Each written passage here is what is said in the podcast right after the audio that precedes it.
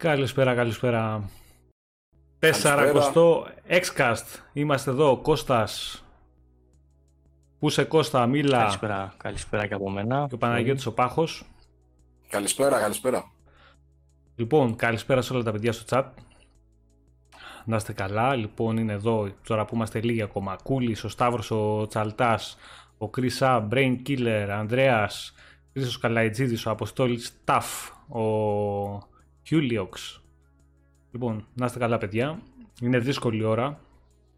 Το, το ξέρω ότι δεν βολεύει, ξέρεις, μεσημεράκι τώρα Κυριακής. Δυστυχώς η ώρα είναι αυτή γιατί αυτή είναι η ώρα που έχουμε κενή και μπορούμε να το κάνουμε.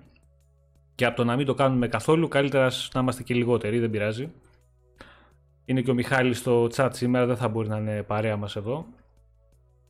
Γεια σου Μιχάλη. Λοιπόν, έχουμε θεματάκια σήμερα.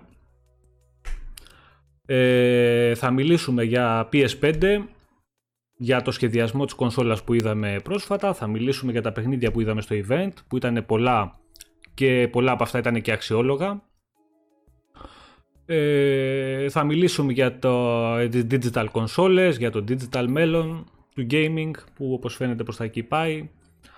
Θα μιλήσουμε και για τα παιχνίδια έτσι πιο αναλυτικά που θα έρθουν και στο Xbox και τα είδαμε στο συγκεκριμένο event και μας αφορούν όλους. Καλά, γενικά μας αφορούν τα παιχνίδια γιατί ε, οι περισσότεροι θα πάρουν και τη μία κονσόλα και την άλλη.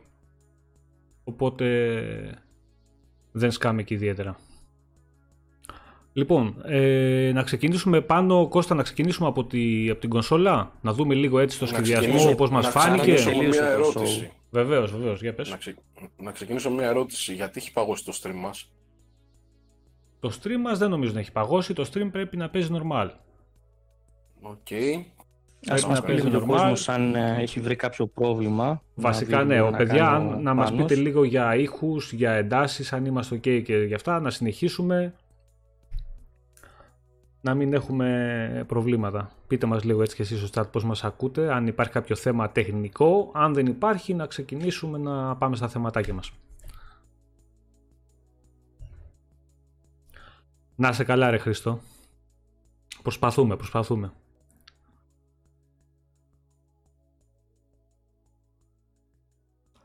Βασικά θα ξεκινήσουμε από το τέλος, έτσι, γιατί το show τελείωσε με το σχεδιασμό της κονσόλας εν τέλει μετά από πολύ καιρό και πιο μετά θα πούμε για τα για κάποια από τα παιχνίδια και τα λοιπά. Ναι, ναι, θα μιλήσουμε πρώτα την κονσόλα για το σχεδιασμό, για τα δύο, τις δύο εκδόσεις που είδαμε και μετά θα πάμε στα, στα παιχνίδια έτσι αναλυτικά, να τα δούμε ένα-ένα, να πούμε και ποια θα έρθουν και, ναι, και ποια θα, ποια θα έρθουν και στο, στο Xbox.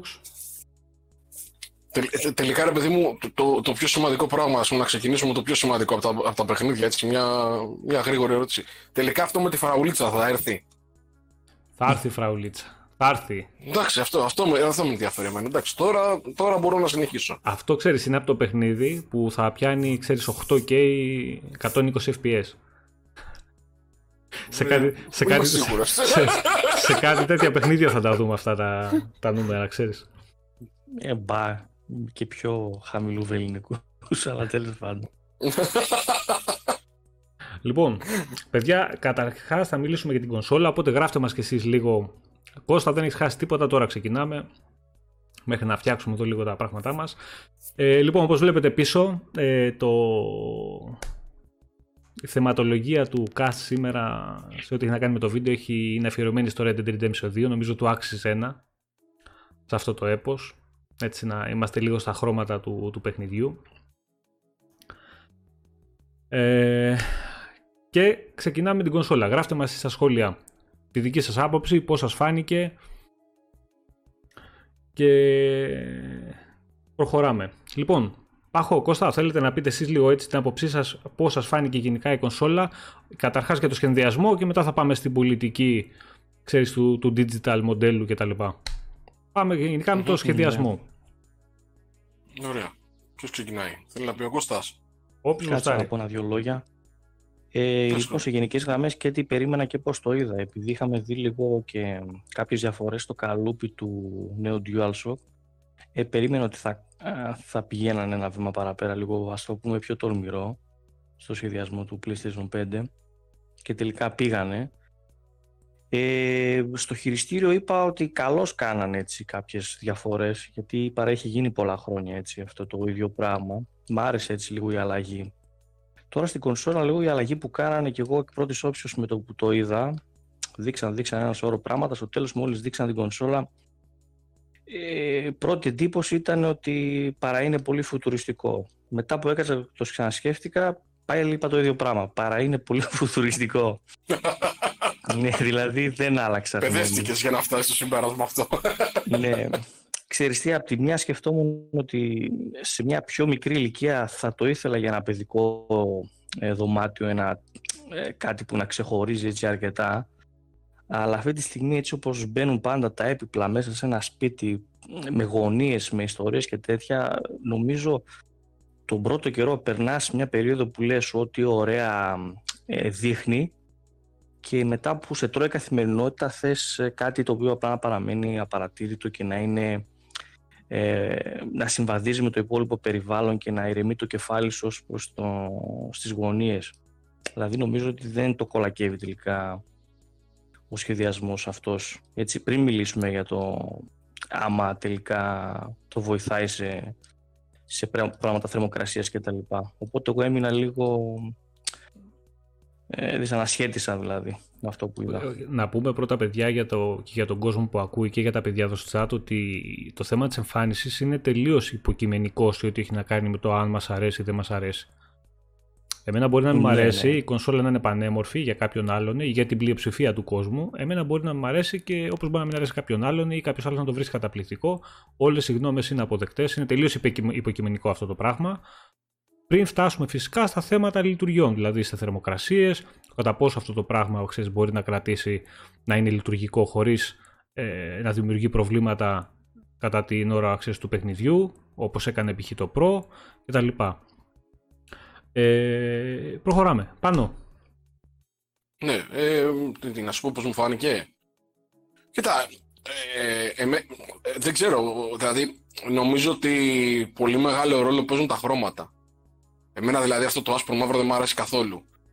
Ε, καταλαβαίνω βέβαια ότι ναι. ταιριάζει στο concept, γιατί από ό,τι έμαθα το παιχνίδι με το Astro, Astro Robot, Astro Robot, πώς λέγεται Πείτε μου λίγο πώς λέγεται. Ναι, αυτό θα είναι μέσα στη... Ναι, αυτό το παιχνίδι θα είναι μέσα στην κονσόλα, παιδιά. Όπως ήταν, το αντίστοιχο, κονσόλα... όπως ήταν το αντίστοιχο του 4, νομίζω, που είχε κάτι ρομποτάκια μέσα στο χειριστήριο, θυμάσαι, που τα κούναγε γύρω-γύρω και τα βλέπεις στην οθόνη να κοπανάνε αριστερά-δεξιά. Κάτι τέτοιο δεν είχε, αν θυμάμαι καλά, και στο 4. Δεν το θυμάμαι, θα σου ψέματα. Ναι, είχε, είχε. Απλά δεν θυμάμαι αν είχε έρθει δωρεάν μαζί με την κονσόλα. Ναι. Μπράβο. Ναι. Μπράβο, ρε Κώστα, ναι. κάτι κάπου εκεί ήταν. Τέλος πάντων, δεν, δεν έχει σημασία, προχωράμε, ναι. Ναι, ε, ταιριάζει με αυτή την αισθητική θέλω να πω. Αυτό το Astro Robot έχει αυτά τα χρώματα που έχει και η κονσόλα. Ε, απ' την άλλη, με η κονσόλα σαν, σαν σχήμα δεν μου άρεσε καθόλου. Γιατί μου φάνηκε σαν ένα μεγάλο σάντουιτς ε, με αντεστραμμένα τη σοκολάτα και την κρέμα. Η κρέμα ήταν απ' έξω, ας πούμε. Ξέρεις, καταλαβαίνεις τι λέω. Το άσπρο, ας πούμε, απ' έξω μέσα η σοκολάτα. Ανάποδο ωραίο. Εντάξει, εγώ είμαι και χοντρός, ας πούμε, και πάχος, οπότε το μυαλό μου θα πάει στο φάι, παιδιά. Δεν είναι, είναι δεδομένο αυτό, έτσι. Αλλά πέρα από αυτό, ε, έχει πολύ μεγάλο μέγεθος η κονσόλα, υπερβολικά μεγάλο, το οποίο θα ανεβάσει και την τιμή της, διότι δεν είναι το πλαστικό αυτό καθ' αυτό που είναι περισσότερο ας πούμε, αλλά είναι και θέμα logistics μετά. Ότι πώς θα το συσκευάσεις αυτό το πράγμα και να το πουλήσεις, δηλαδή θα πιάνει πάρα πολύ ναι, χώρο. Σωστά, σωστά, ναι, αυτό είναι, είναι σημαντικό. Δηλαδή, ε, δεν είναι τετράγωνο φάση τέτοιο ας πούμε, έτσι ένα κουτάκι να, το, να μπει σωστά, είναι πολύ, πολύ ορθογώνιο ας πούμε. Έχει και τις γωνίες. Απλά ο κόσμος σε μια παλέτα μπαίνουν λιγότερα κουτιά από ό,τι θα μπορούσαν να μπουν. Μπράβο, στο, ο, Αποστόλης, ο Αποστόλης λέει στο chat ότι Playroom λιγόταν σωστός. Έτσι λεγόταν αυτό με τα ρομποτάκια που έπαιζες και τα βλέπεις μέσα στο χειριστήριο να κοπανάνε. Mm. Συνέχισε, Πάνο. Δεν το ξέρω. Ναι, OK. Okay. Ε, εντάξει, αλλά το, το, το σχέδιο από τη, απ τη μία, ας πούμε, ρε παιδί μου, επικροτώ και πραγματικά το λέω αυτό, επικροτώ το αυτό το πιο φουτουριστικό στυλ που πήγε η Sony. Το τελικό αποτέλεσμα δεν τη δικαίωσε. Ε, συμφωνώ με τον Κώστα σ' αυτό που είπε προηγουμένως ότι το χειριστήριο ήθελε αλλαγή. Δηλαδή το χειριστήριο είναι περίπου, περίπου ίδιο με το, με το PlayStation 1, εντάξει, συν τα DualShock ας πούμε, ε, δηλαδή συν τους αναλογικούς μοχλούς, ε, όλες αυτές τις γενιές. Οπότε χρειαζόταν κάτι. Το χειριστήριο φαίνεται πιο, πιο ενδιαφέρον από την κονσόλα. Αλλά νομίζω ότι σε άλλο χρωματισμό, για να το κλείσω εδώ, νομίζω ότι σε άλλο χρωματισμό η, η κονσόλα μπορεί να είναι ωραία. Δηλαδή, αν την κάνεις ένα μαύρο με τα φωτάκια να είναι κόκκινα ή βάλουν πάνω κάνα σχεδιάκι ή οτιδήποτε, νομίζω ότι θα είναι Γενικά, ωραία. γενικά, Μου άρεσε. Ναι. γενικά και το άσπρο, ξέρεις, μεγαλώνει τα πράγματα. Το, το μαύρο κρύ- κρύβει, Α, ισχύει, ναι. κρύβει, κρύβει το μέγεθος. μαύρο από τη φύση του και στις μπλούζες όλοι φοράνε μαύρες. Για να Όλοι κρύψουν χοντροί τη μαύροι μέση. φορά, μαύρες φοράμε ρε παιδιά, τώρα χρόνια είναι... Γιατί μου τα λέτε αυτά τώρα και με πληγώνετε δηλαδή; Δεν- Έχει δεν είναι σχέση με, σωστό τη, αυτό. δεν ξέρω, με, το- με τη μόδα αυτό πραγματικά ισχύει. Όχι, αλλά δεν είναι σωστό. Τέλος πάντων, εντάξει. Δηλαδή, τώρα εμείς χοντροί δεν πρέπει να έχουμε. Τέλος πάντων. Ε, ναι, και ε, τι ήθελα να πω, μου άρεσαν τα ε, που έβγαλε μαζί ολόκληρο σετ με περιφερειακά. Επίσης το επικροτώ, μου άρεσε πάρα πολύ αυτό. Και κάτι ακόμα ήθελα να πω. Δεν μου άρεσαν καθόλου οι γωνίες που κάνει η κονσόλα. Δηλαδή το βλέπεις και λες τι να το βγάλει κανείς κανένα μάτι, ας πούμε. Ναι, και το CD στο ένα είναι από την κάτω πλευρά. Το Είναι CD. από την κάτω δεξιά όπως το Ναι, βλέπουμε. Θα πας να το βγάλεις απλολόγος. είναι, είναι γενικά είναι λίγο περίεργο ρε παιδί μου. Δηλαδή υπέρ το ότι τολμήσανε, το αποτέλεσμα δεν είναι και ότι καλύτερο, αλλά σε άλλους χρωματισμούς μπορεί να... μπο- α- α- Αυτό που γράφει και ο φίλος σου στο, στο chat, ο Κώστας, που λέει ότι οι συλλεκτικές ίσως φαίνονται ωραίες. Ναι, Ε, πιθανότατα. αυτό το πιστεύω και εγώ. Ναι, αυτό το πιστεύω και εγώ. Και ένα τελευταίο αυτό που θέλω να πω είναι ότι δικαιολογώ το πολύ μεγάλο μέγεθος του, του PlayStation γιατί είναι πολύ φυσιολογικό. Όποιος καεί στο χυλό φυσάει και το γιαούρτι. Οπότε αν Ναι, φανταστείς ναι, ναι. ότι την προηγούμενη γενιά είχαν θέμα με τις θερμοκρασίες, με τους ανεμιστήρες κτλ. Το κάνεις όσο μεγαλύτερο μπορείς, ώστε να μην έχεις τόσο θέμα με τη θερμοκρασία. Είναι πολύ λογικό. Από τη στιγμή που είχαν θέμα, δηλαδή είναι λογικό θα το πάνε και ένα κλικ παραπάνω για να είναι σίγουροι. Αυτό μάλλον θα είναι καλό. Τώρα, αν έχει τόσα ανεμιστηράκια όσα έχει το DevKit και τα λοιπά, αυτό θα το δούμε όταν θα το ανοίξουν. Μμμ. Ε, και τέλος το σχόλιο που λέει και ο Μιχάλης, ότι το, di- το digital είναι πολύ πιο όμορφο από το άλλο με το Ναι, physical. γιατί Ναι, ναι. είναι συμμετρικό γι' αυτό.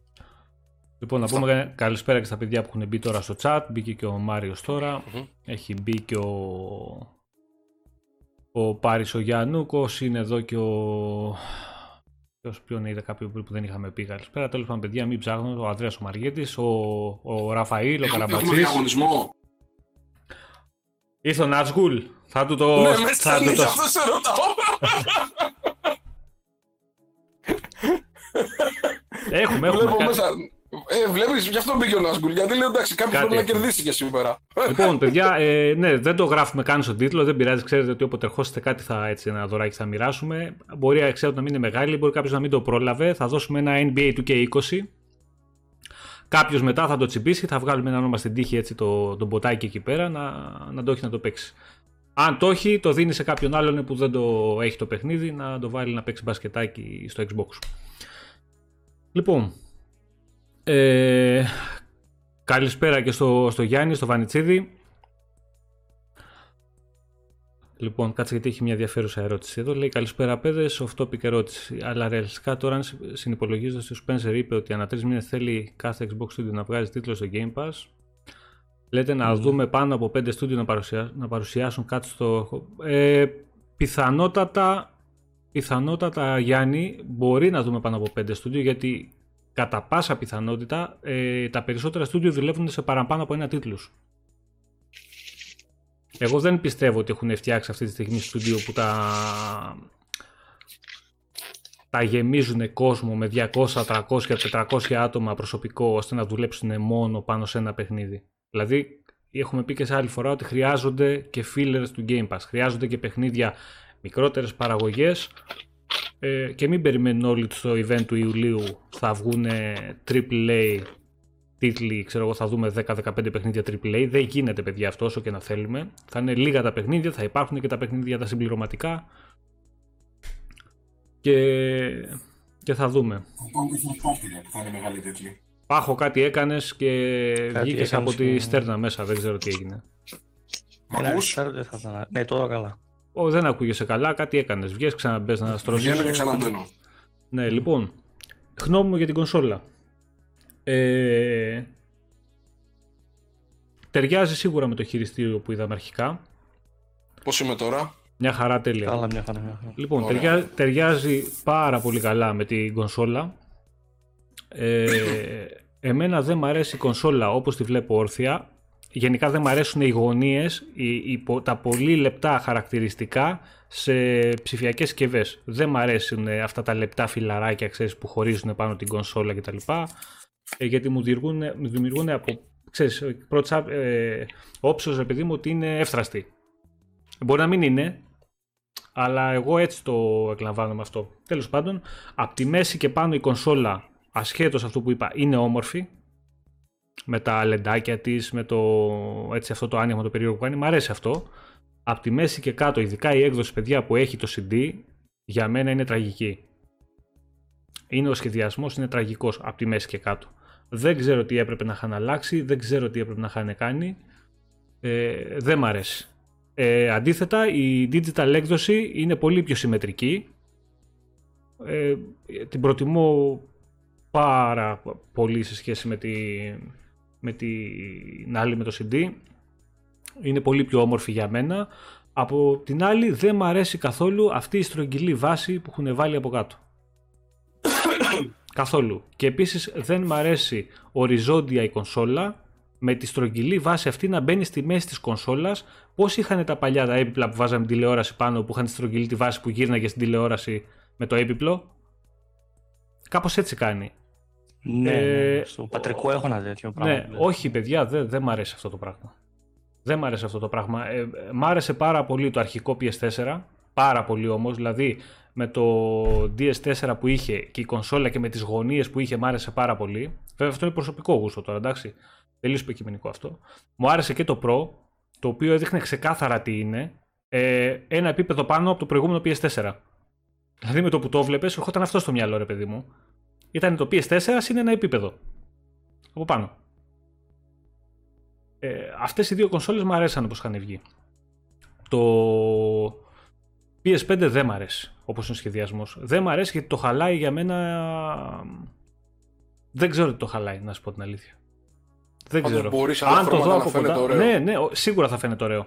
Ε, για μένα το χαλάει Λέω. και το χρώμα. Δεν ξέρω. Ε, ολο- ε, all black μαζί με το μπλε φωτισμό και σε αυτό που κρύβει και λεπτομέρειες, ξέρεις και πολλά πολλά το, το μαύρο, ε, σίγουρα θα φαίνεται πιο ωραίο. Και επίσης μπορείς να βγάλεις και ωραίες συλλεκτικές με αυτό.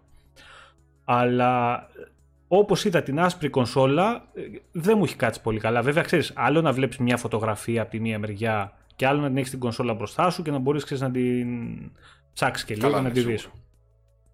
Δεν μου άρεσε που δεν έχουν δώσει διαστάσεις επίσημα μέχρι τώρα. Δεν μου αρέσει αυτό το πράγμα. Δηλαδή βγάζει την κονσόλα. Βγάλε ένα ποστάκι από κάτω. Είναι τόσο επί τόσο επί τόσο. Συγκριτικά εγώ που την έβαλα με κάποια mockups που έχουν βγει βάση του χειριστηρίου και βάση του μεγέθους του, του CD, του, drive CD, βασικά, Της συντιέρας από εκεί τα... της τα συντιέρας, βγάζουν. ε, παιδιά, οριακά το έπιπλο της τηλεόρασης, οριακά όμως, χωράει από κάτω το PS5 μαζί με το Series X. Οριακά, δηλαδή έχω ένα splitter πάνω, το splitter θα το κρεμάσω πίσω από την τηλεόραση, ξέρω, μανταλάκια, δεν ξέρω πώς θα το κάνω. Δεν χωράει. Μιλάμε για κτίνος. Όσοι δεν έχετε καταλάβει πόσο μεγάλο είναι, ε, παιδιά είναι κα- κοντά κάνα δεκάρι πόντους, σχεδόν 10 πόντους, πιο μεγάλο από το παλιό το FAT το PS3. Μιλάμε για τεράστιο. Το οποίο βέβαια- ήταν και πολύ βαρύ εκείνο, ήταν πολύ βαρύ. Εντάξει, ναι, γιατί και αυτό δεν ξέρεις κατά πόσο θα είναι ελαφρύ ή βαρύ. Δεν έχουμε χαρακτηριστικά, Πάμε. δεν έχουμε κιλά, δεν έχουμε πόντους. Γενικά το μέγεθος αναλυτικά. Ε, αυτό που λέει ο Μιχάλης ότι είναι αυτό όσο πιο απλό λέει τόσο πιο όμορφο. Είναι θέμα γούστου, Μιχάλη. Άλλοι προτιμούν. Είναι ανάλογα το χώρο που θα το βάλεις. Άλλοι έχουν τρέλα να φτιάχνουν πιο φουτουριστικά δωμάτια, να έχουν ξέρεις, στο σαλόνι ε, σύνθετα περίεργα με LED πάνω με αυτά. Ε, Δεν ξέρεις, είναι, ανα- είναι ανάλογο αυτό. Είναι ανάλογα το γούστο.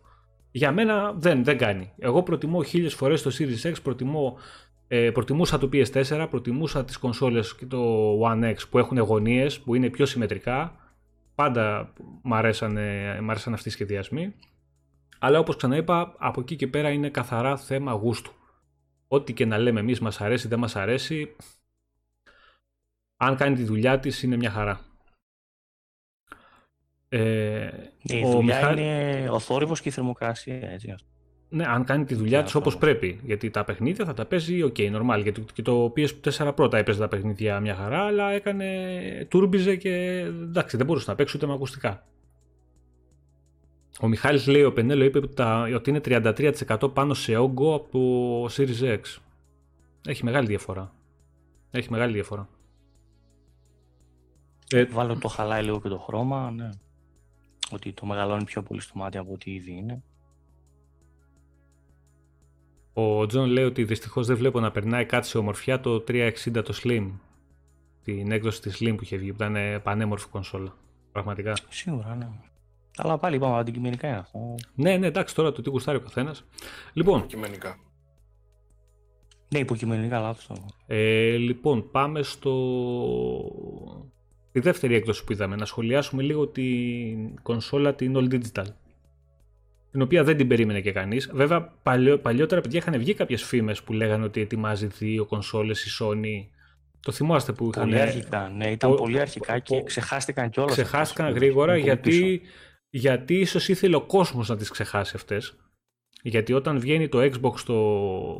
να λέμε τα πράγματα όπως έχουν, όταν βγήκε το Xbox το All Digital ε, που πάλι έκανε το πρώτο βήμα η Microsoft πέσανε να τη φάνε.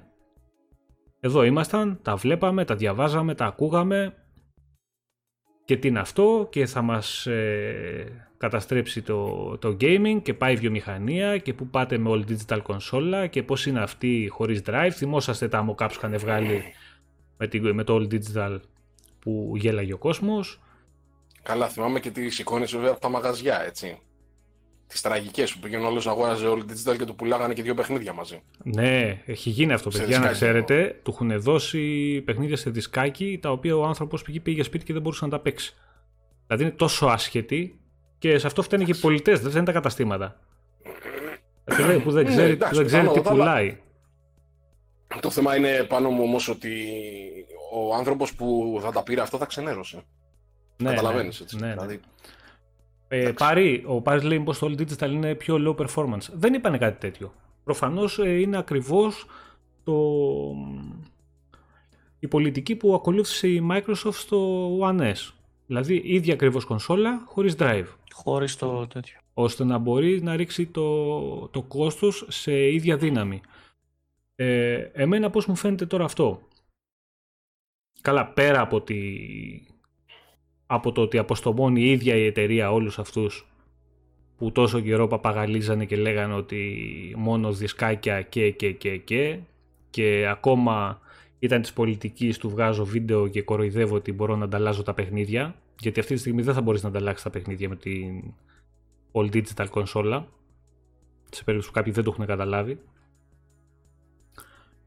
Ε, Οκ, το έκανε η Microsoft, έπιασε γιατί η κονσόλα πούλησε αρκετά και αν δεν πούλησε αρκετά δεν πούλησε γιατί ήταν της Microsoft. Εντάξει να το πούμε έτσι.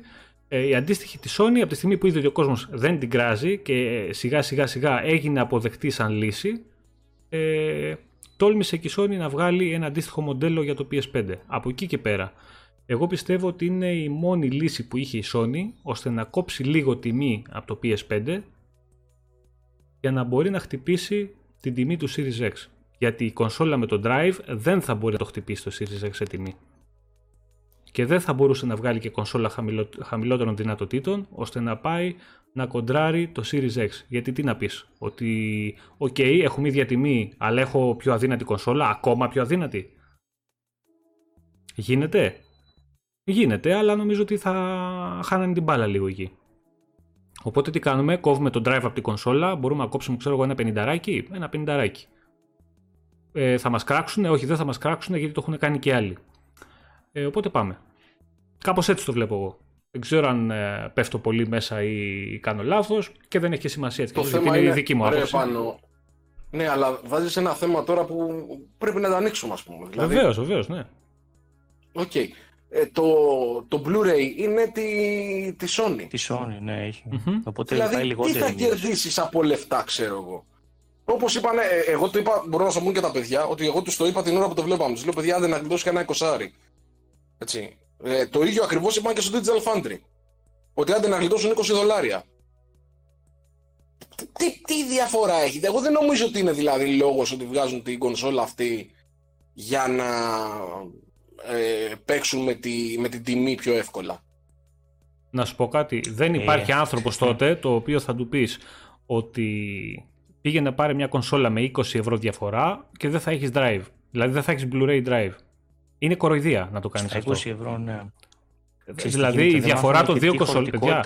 Η, η διαφορά των δύο κονσολών θα πρέπει να είναι το λιγότερο, το λιγότερο όμως ένα πενιντάρικο. Που και πάλι το πενιντάρικο δεν θα δελεάσει πολύ κόσμο ώστε να μην πάρει την καλή έκδοση ε, σε εισαγωγικά. Αυτό, αυτό ήθελα να σου πω τώρα κι εγώ.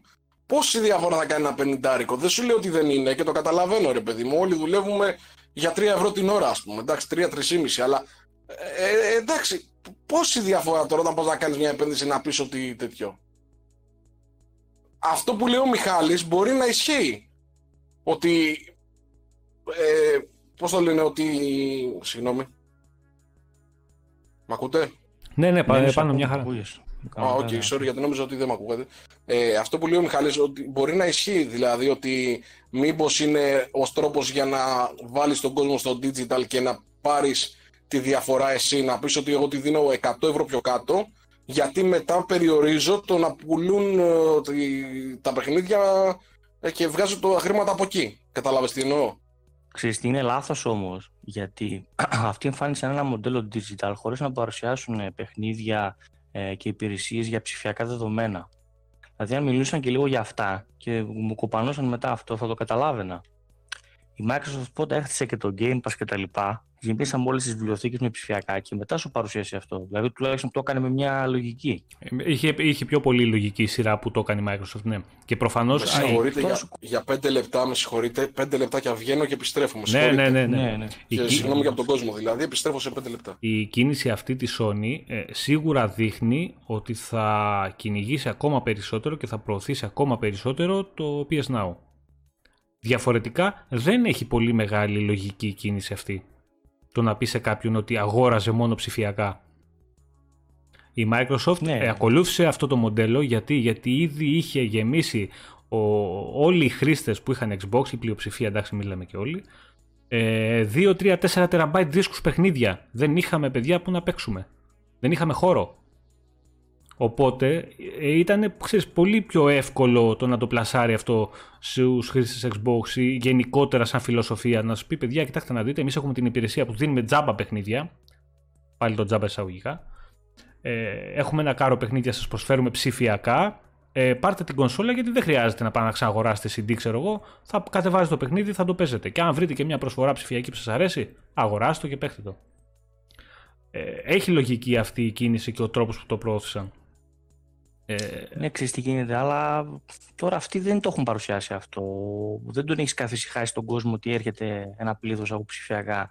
Δεν έχεις μιλήσει και για backwards. Γιατί εντάξει, δεν μπαίνει π.χ. το CD σου σε αυτό. Δηλαδή ένα πράγμα νομίζω δημιούργησε ένα πλέον ερωτηματικά ναι, ξέρεις τι γίνεται. παραπάνω. Εντάξει, το, το θέμα του backwards που δεν μπορείς να βάλεις CD ισχύει και για το, το all digital.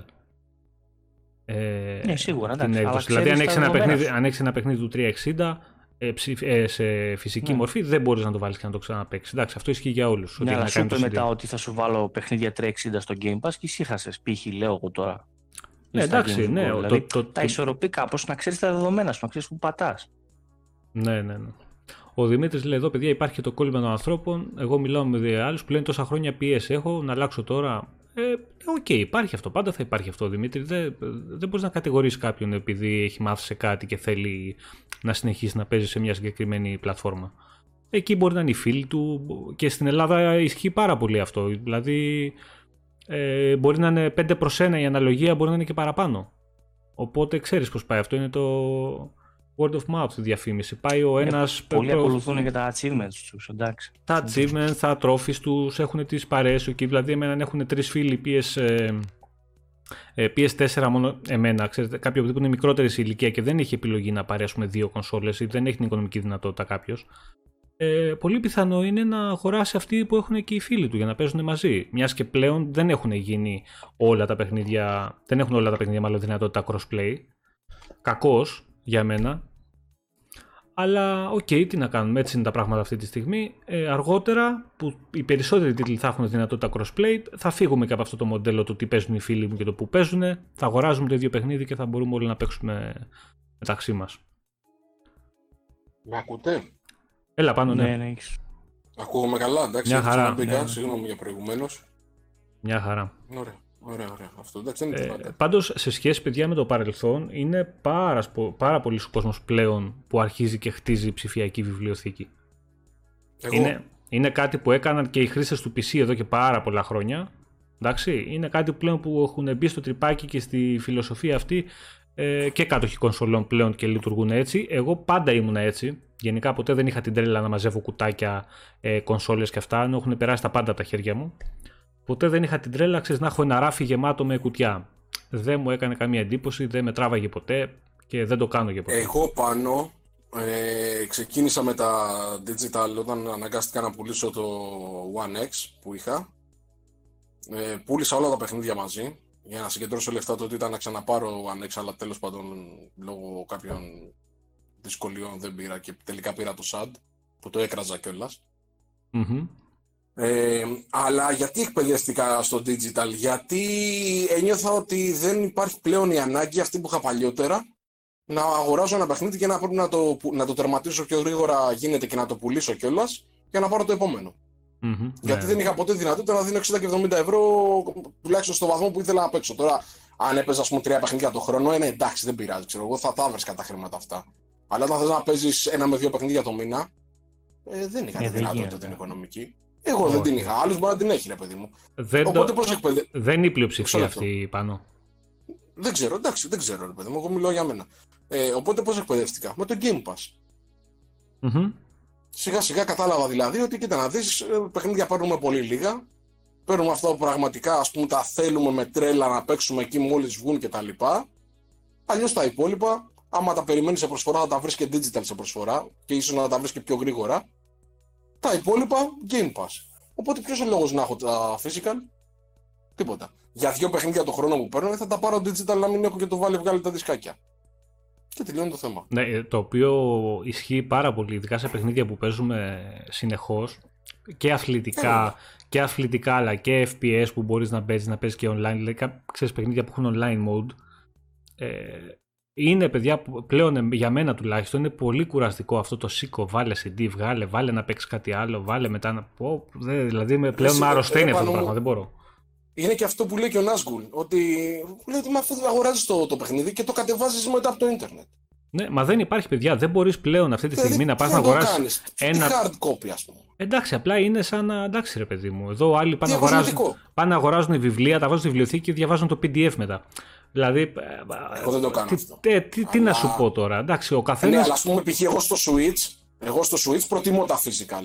Γιατί δεν έχει μνήμη μέσα, γιατί μου είναι πάρα πολύ δύσκολο και γιατί ισχύει αυτό που σου είπα. Ότι κάποια στιγμή που θέλω να πάρω ένα παιχνίδι, λέω: OK, πούλα αυτό που το έχεις τερματίσει και πάρε το καινούριο. Κατάλαβες τι λέω. Ναι, ναι, ναι. ναι. Δεν, δεν υπάρχει Game Pass εκεί. πάνω κάτω, έτσι. Δηλαδή για, για δεν πέφτει, μεταπόληση. δεν, δεν πέφτει η τιμή τους, είναι πανάκριβα. Μιλάμε τώρα ότι παίρνεις παιχνίδι που είναι πόρτο προηγούμενης γενιάς, η οποία ήταν ε, μισή γενιά πίσω τότε, όταν βγήκε. Και το παίρνεις τώρα 60 ευρώ. Ε, όχι, άστο. Mm-hmm. Δηλαδή. Ναι, και θα κάνει και 60 ευρώ για κανένα 2,5-3 χρόνια. Ναι, λοιπόν, ναι, ακριβώς. Και δεν πέφτει. Να πούμε μια καλησπέρα και, αυτό, και στον Ιωάννη το Ντέντον εδώ που μπήκε στην παρέα μας τώρα.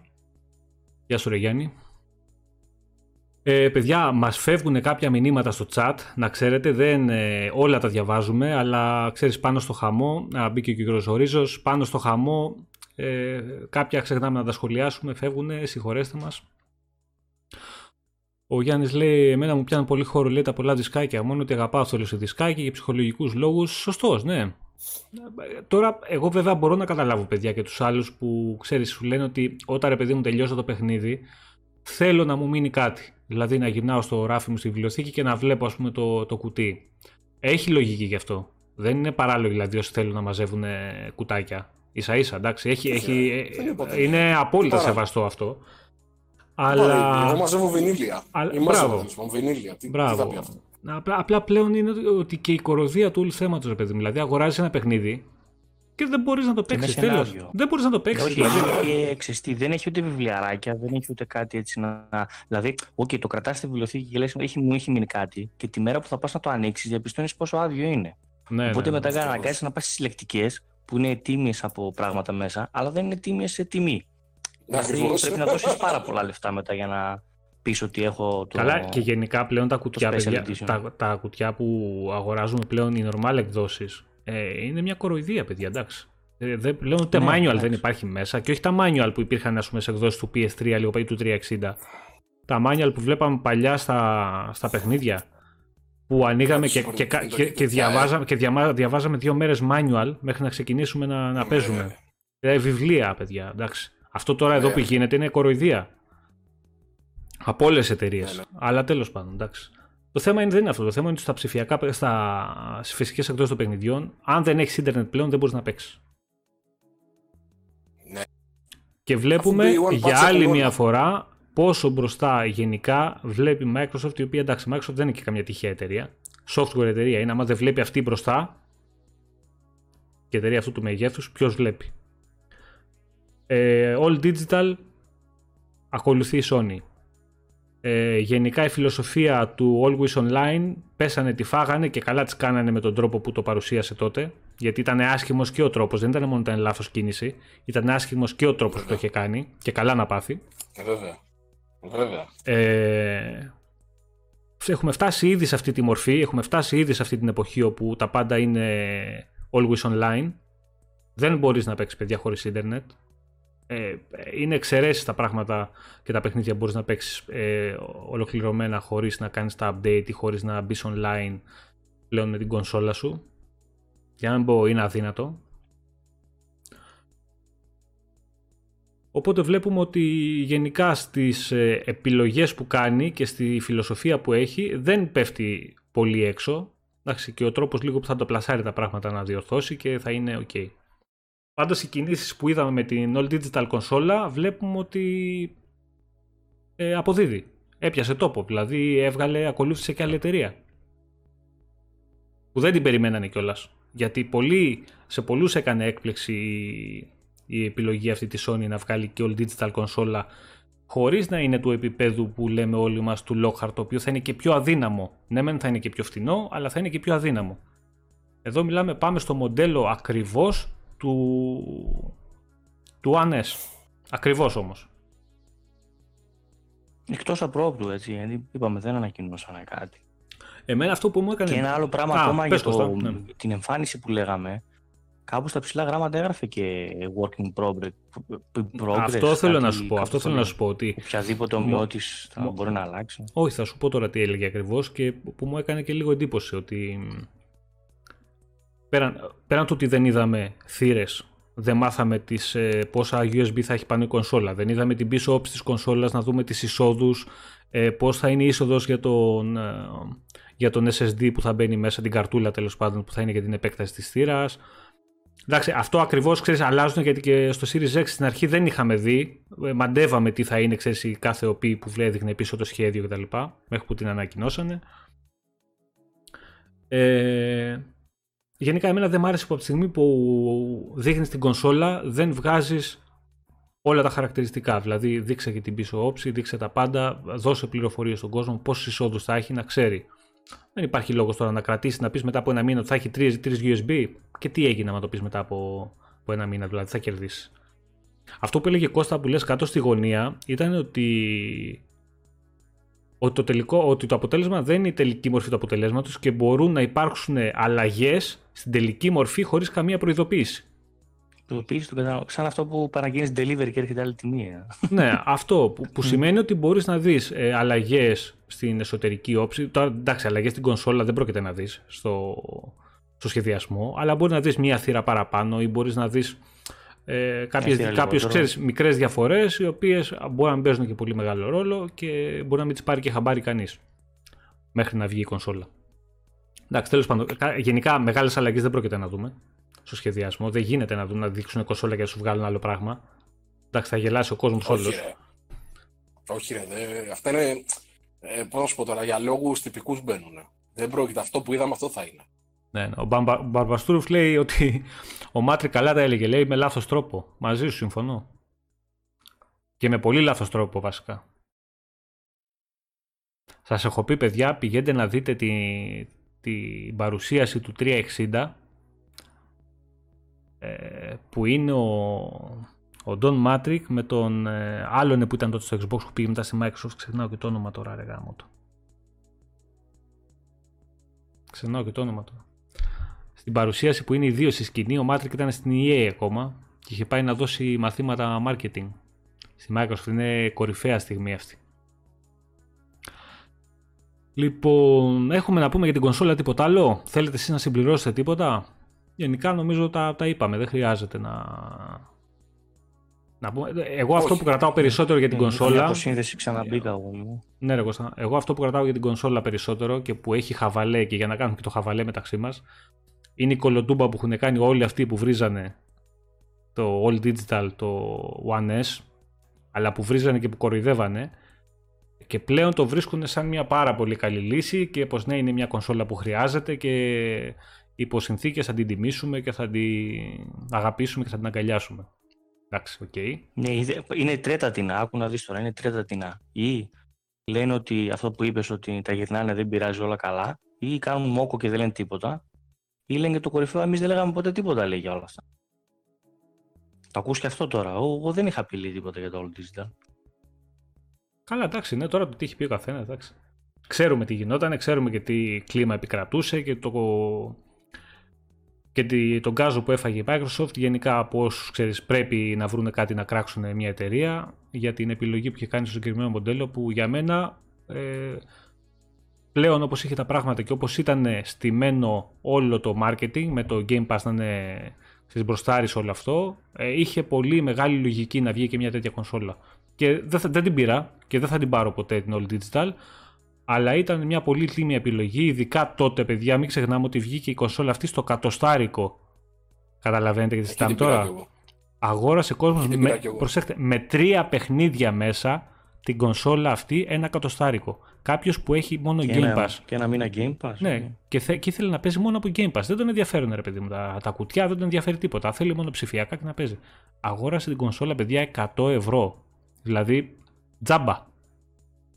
Με εγγύηση, με τα πάντα, τζάμπα από το επίσημο μαγαζί. Όποιος μου πει ότι δεν αξίζει, ok, okay, εντάξει. Λοιπόν, αυτά για την κονσόλα. Αυτά για τις κολοτούμπες, αυτά για τα, το χαβαλέ μεταξύ μας. Απλά παιδιά αυτό, ότι να προσέχουμε τι κράζουμε γιατί μπορεί να το βρούμε μπροστά μας μετά. Εγώ ξέρω ότι χτες δεν παίζα Persona 4 στο PC μου. Στρα το ευχαριστώ και σε αγαπάω ρε. Ε, εγώ αυτό ξέρω.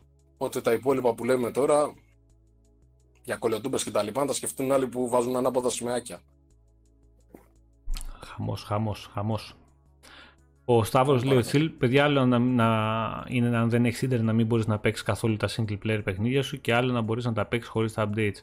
Σταύρο είναι πάρα πολλά παιχνίδια όμως που δεν παίζουν καν αν δεν κάνεις update το παιχνίδι. Δεν μπαίνει καν μέσα στο παιχνίδι να σου παίξει το single player. Είναι πάρα πολλά τα παιχνίδια. Ναι, ναι, ναι.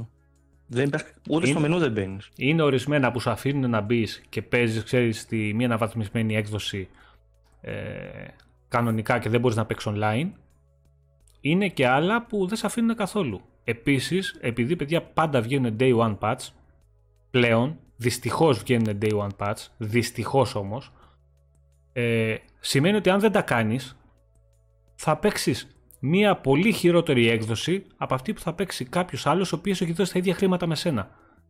Αν δεν είναι αυτό αδικία, τι είναι; Αν δεν έχει και κανένα bug και δεν μπορείς να παίξεις. Ε. Όπου πολύ πιθανό να έχει και κάποιο, ναι. κάποιο ε, bug το οποίο να μην σε αφήνει να συνεχίσεις και το παιχνίδι. Δηλαδή και να σπαταλήσεις και τόσες ώρες δωρεάν και τζάμπα δηλαδή. Και να μην έχεις μετά. Άντε, εγώ σου λέω εντάξει, θα πας το κονσόλα σε ένα φίλο σου, σε ένα σπίτι. Εντάξει, θα βρεις και ίντερνετ, θα το κάνεις το update. Ε, παιδιά, δεν είναι αυτή η λογική να ψάχνουμε να βρούμε ίντερνετ για να μπορούμε να παίξουμε.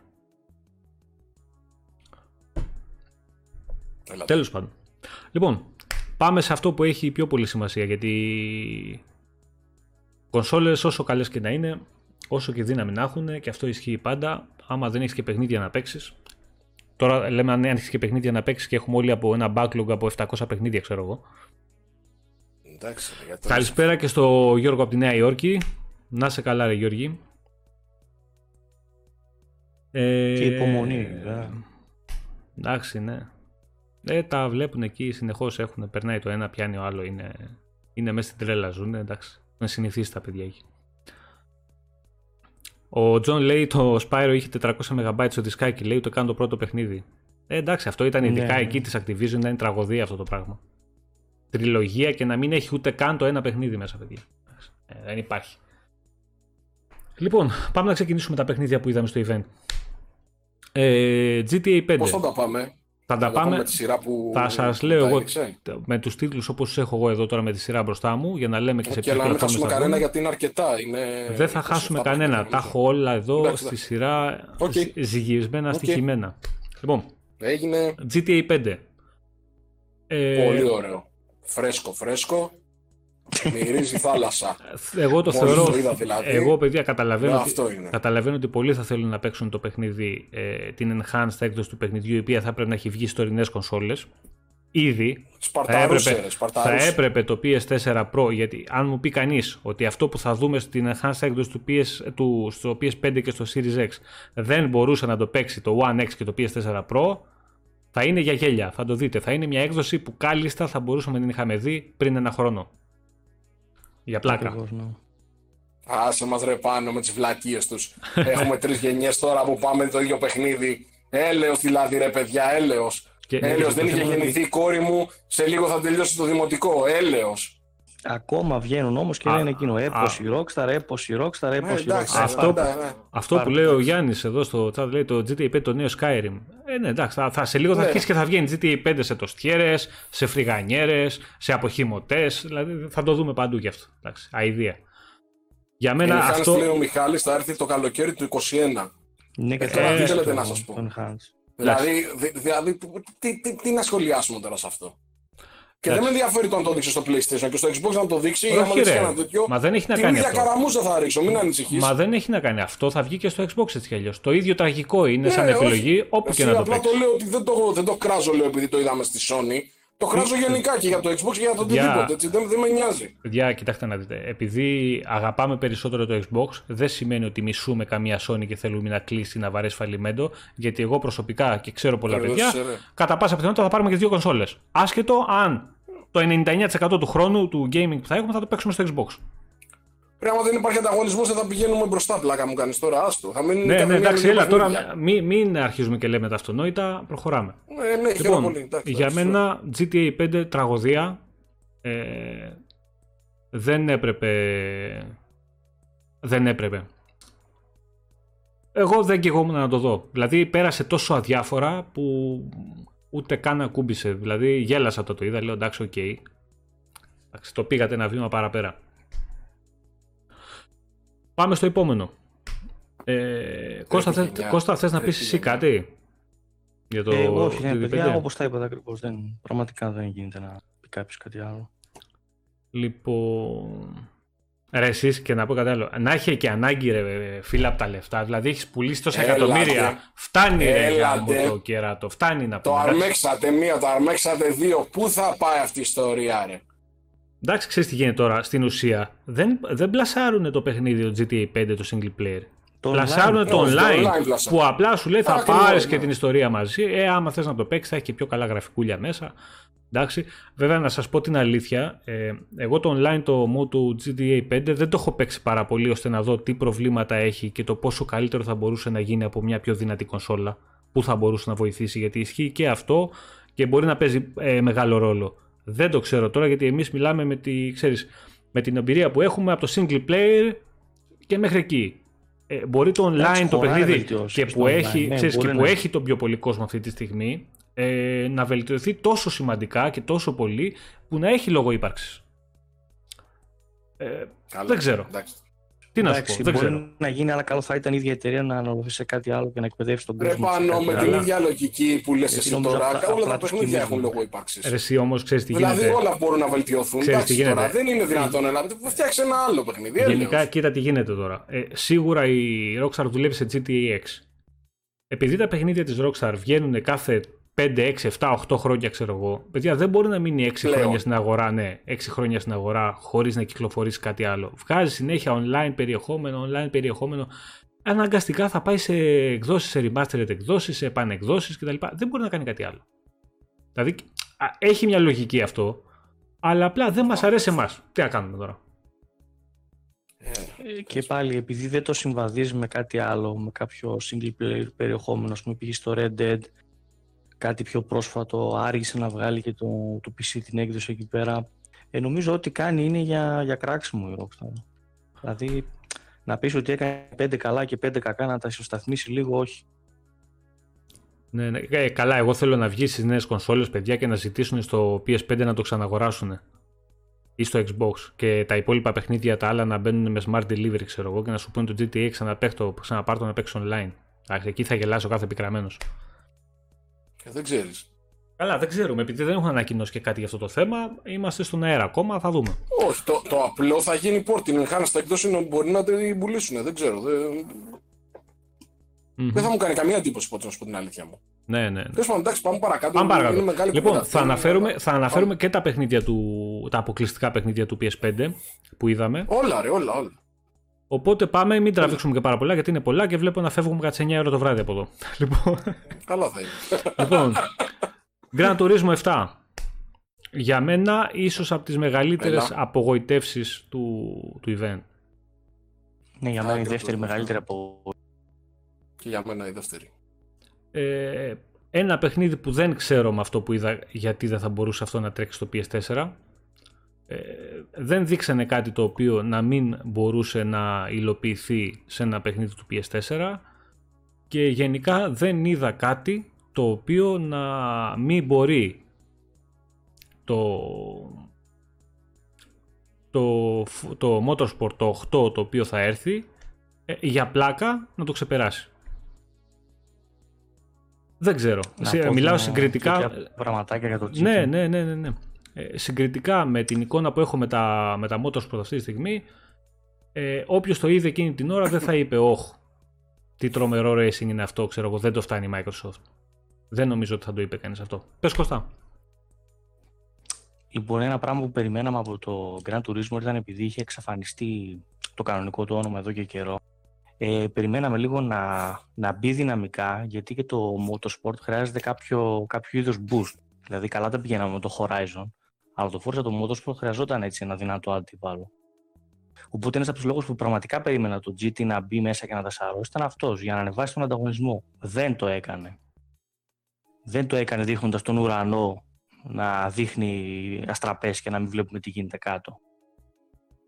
Περιμέναμε πολλά από αυτό, δεν τα έδειξαν. Ε, είδαμε κάτι κομμάτια στα οποία ο SSD δεν βοήθησε πουθενά να ανάβουν ε, οι φωτισμοί π.χ. μέσα στα τούνελ. Έχει βουήξει το ίντερνετ και πέφτει το κράξιμο της αρκούδας για το τρέιλερ του Grand Turismo και γενικότερα δεν προλαβαίνουν να συμμαζέψουν τα, σημάζεψα, τα σημάζευτα μέσα αυτό το τρέιλερ. Αυτό που λέει και ο Γιώργος. Ε, ναι. Ήταν πραγματικά ένα παιχνίδι που θέλαμε να είναι καλό για να ανεβάσει τον ανταγωνισμό γιατί και το Forza Motorsport ε, εντάξει. Και αυτό boost, μπουστάρισμα θέλει. Και αυτό μπουστάρισμα θέλει Κώστα.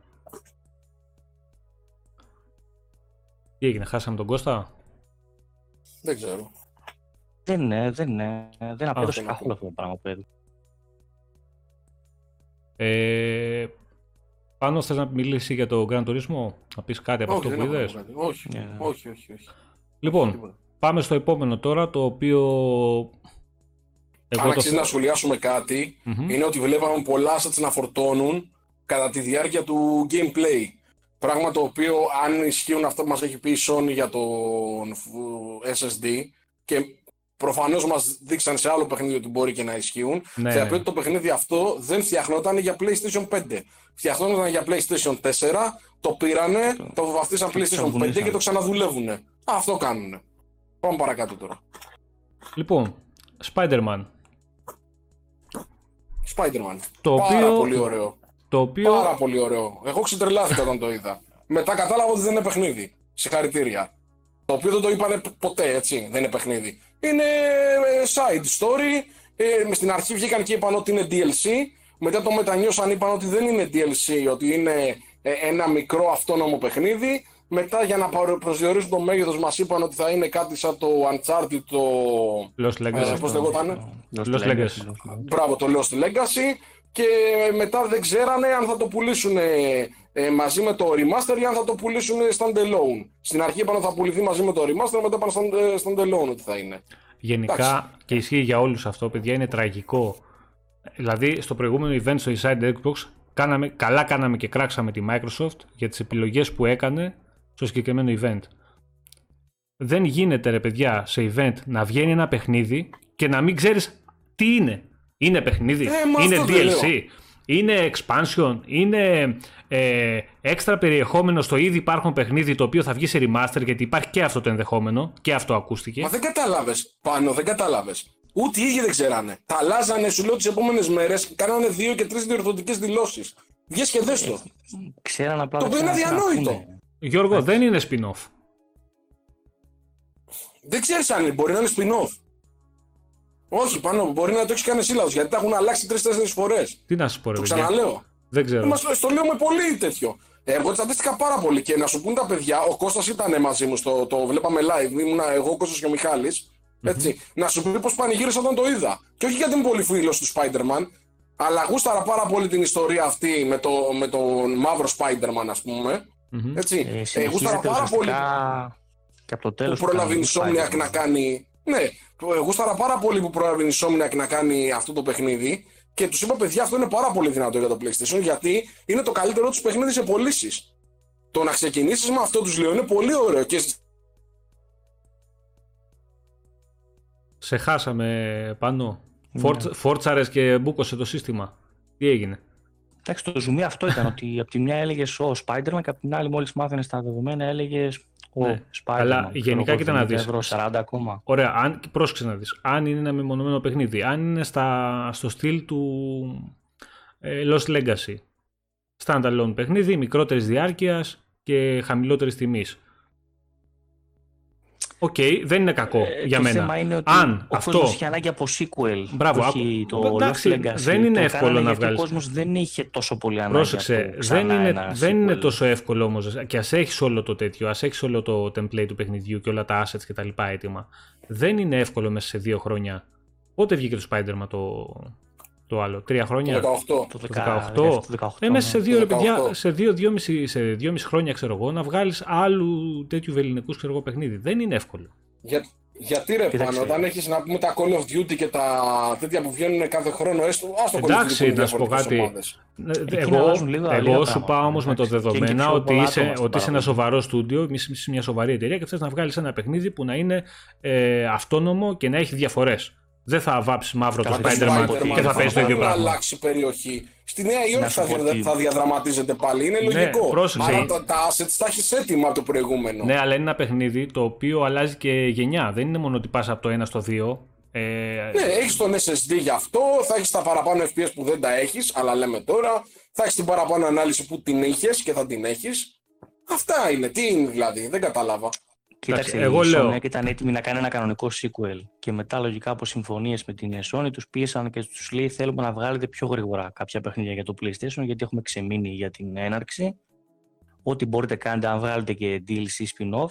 Ένα είναι αυτό και το άλλο είναι μάλλον δεν ξέρουμε τι να ξαναπουλήσουμε γιατί δεν θέλουμε να έχουμε backwards στα πιο δυνατά παιχνίδια για να ξαναπουληθούν. Ε, κάπως έτσι τώρα σχηματίστηκε αυτή η φάση. Τέλος πάντων, η φάση με το Spider-Man πάντως πείραξε πάρα πολύ κόσμο τη Sony. Να το ξέρετε αυτό που σας λέω. Πάρα ε, πολύ. Ξέρεις γιατί. γιατί κατάλαβα όταν... ότι είναι παιχνίδι ναι, δεύτερο ναι, και γιατί... μετά. Γιατί εσύ πάνω ενθουσιάζεσαι, βλέπεις ένα παιχνίδι, λες ωραία, οκ, γιατί έχει πάρα πολλούς φίλους στο συγκεκριμένο franchise. Και μετά αρχίζουν και στα μασάνε και σου λένε έτσι, όχι είναι αλλιώς, είναι πιο μικρό, είναι αυτό. Είναι... Δηλαδή πες το από την αρχή. Και, και, και σκεφτείτε τώρα αυτό να σου πούνε στο PS5 θα βγει κανένα remaster του αρχικού παιχνιδιού και θα έχει αυτό μέσα να μην βγει αυτόνομο ή να βγει, ξέρεις, ε, στα... Ε, να μην βγει όπως βγήκε, θυμάσαι, το, του Last of Us, το Expansion, το οποίο το, ναι, ναι. το πουλούσαν και μόνο του. Πώς λέγονταν, ε, ε, Left Behind. Left νομίζω. Behind, μπράβο, ναι. ναι όχι, δεν το πουλούσα μόνο του, το πουλούσα μόνο του μου digital εννοείς. Ναι, μόνο ψηφιακά. Α, ναι, ναι. Και το δίνανε είχε βγει και, στο τέλος, ναι, ναι, και αν αγόραζες, και αν αγόραζες το, ξανά το παιχνίδι, το είχε μέσα. Ε, αν βγει επιλογή να Το πάρεις, remaster. να πάρεις remaster του πρώτου Spider-Man για να παίξει το δεύτερο και να το έχει μέσα να το, να το περιλαμβάνει, θα είναι τραγική.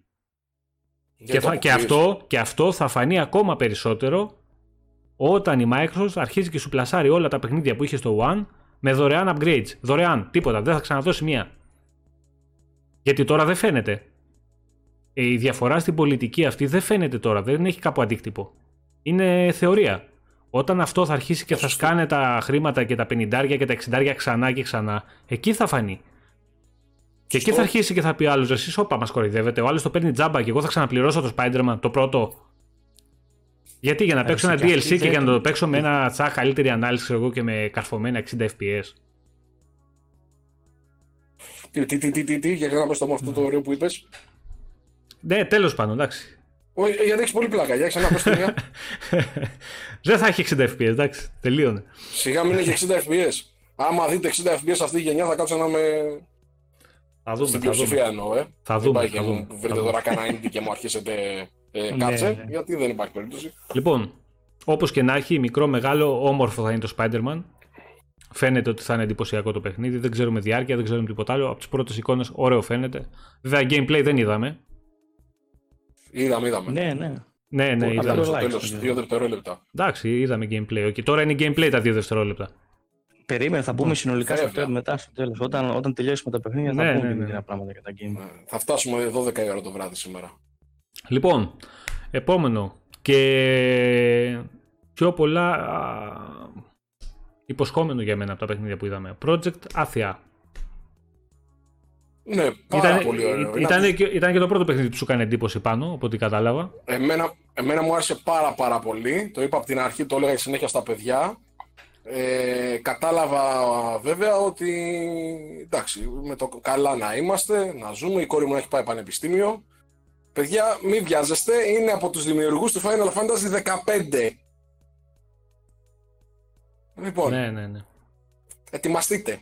Λοιπόν, το συγκεκριμένο 2023, παιχνίδι, 24, το, το, συγκεκριμένο, είπανε κιόλας το μετά στη συγκεκριμένο συνέντευξη. παιχνίδι βγαίνει για PS5 ες, και PC ταυτόχρονα. Ταυτόχρονα για PS5 και PC γιατί διαβάζουμε πολλά τρελά. Και είναι, έχει time exclusivity στο PlayStation 5, δεν ξέρουμε για πόσο Στις καιρό. κονσόλες. Στις Έχει κονσόλες. time exclusivity στις κονσόλες για το Ναι. PlayStation 5. Δεν ξέρουμε για πόσο. Μπορεί να είναι δύο μήνες, Για μπορεί να είναι και ένας πόσο χρόνος. λένε ότι με δηλώσεις της Sony επίσημες για το Ναι, από πόσο τον διαρκούν Αυτά τα ε, timed το exclusive. exclusivity, ναι, είπε, ποικίλουν από μερικούς μήνες, δύο-τρεις μήνες, Έως μέχρι κάποια και, χρόνια. μερικά, μέχρι και ένα-δύο χρόνια. Ναι, ναι, ναι. Τώρα, βέβαια, δεν ξέρουμε σε Εντάξει. ποια παιχνίδια ισχύουν αυτά και αυτά τα διαστήματα. Όχι, Θα, δεν θα το μάθουμε στην Κοίταξε, πορεία. έτσι όπως το προφανώς. είπε, ήθελε μάλλον να πει ότι τα περισσότερα indies που είδαμε και αυτά, μάλλον μετά από ένα-δύο μήνες. Ε, παιδιά, θα είναι δουλέψει πιο και στην δύσκολο κονσόλα. να αγοράσεις σε μεγάλους τίτλους τα δικαιώματα για τόσο μεγάλο διάστημα ε, παρά σε μικρότερους. Γιατί είδαμε και μικρότερα παιχνίδια που έχουν time exclusivity στο PS5. Είχαν Παιδιά- λίγο παραπάνω, αλλά νομίζω όχι, θα το αλλάξουν τώρα. Δηλαδή, ε, κάπου όπως είδαμε το Tomb Raider να πάει maximum για κανένα μεγάλο παιχνίδι. Μη μου τον ένα εφορ- χρόνο. Φορτώνεται. Υπομονή για Demon Souls, υπομονή για Demon Souls. Βλέπω στο chat ότι ρωτάνε ήδη δύο και θέλουν την γνώμη μου για Demon Souls. Υπομονή λίγο, θα τα πούμε όλα. Δεν το έχουμε πει ακόμα. Λοιπόν, Πάμε. ε, Project Athia εμένα μου άρεσε πάρα Ήταν- πολύ. Πολύ εντυπωσιακό. Πάρα πολύ ωραίο. Πάρα πολύ ωραίο. Εντυπωσιακό. Πέρα από την πλάκα, πάρα πολύ ωραίο.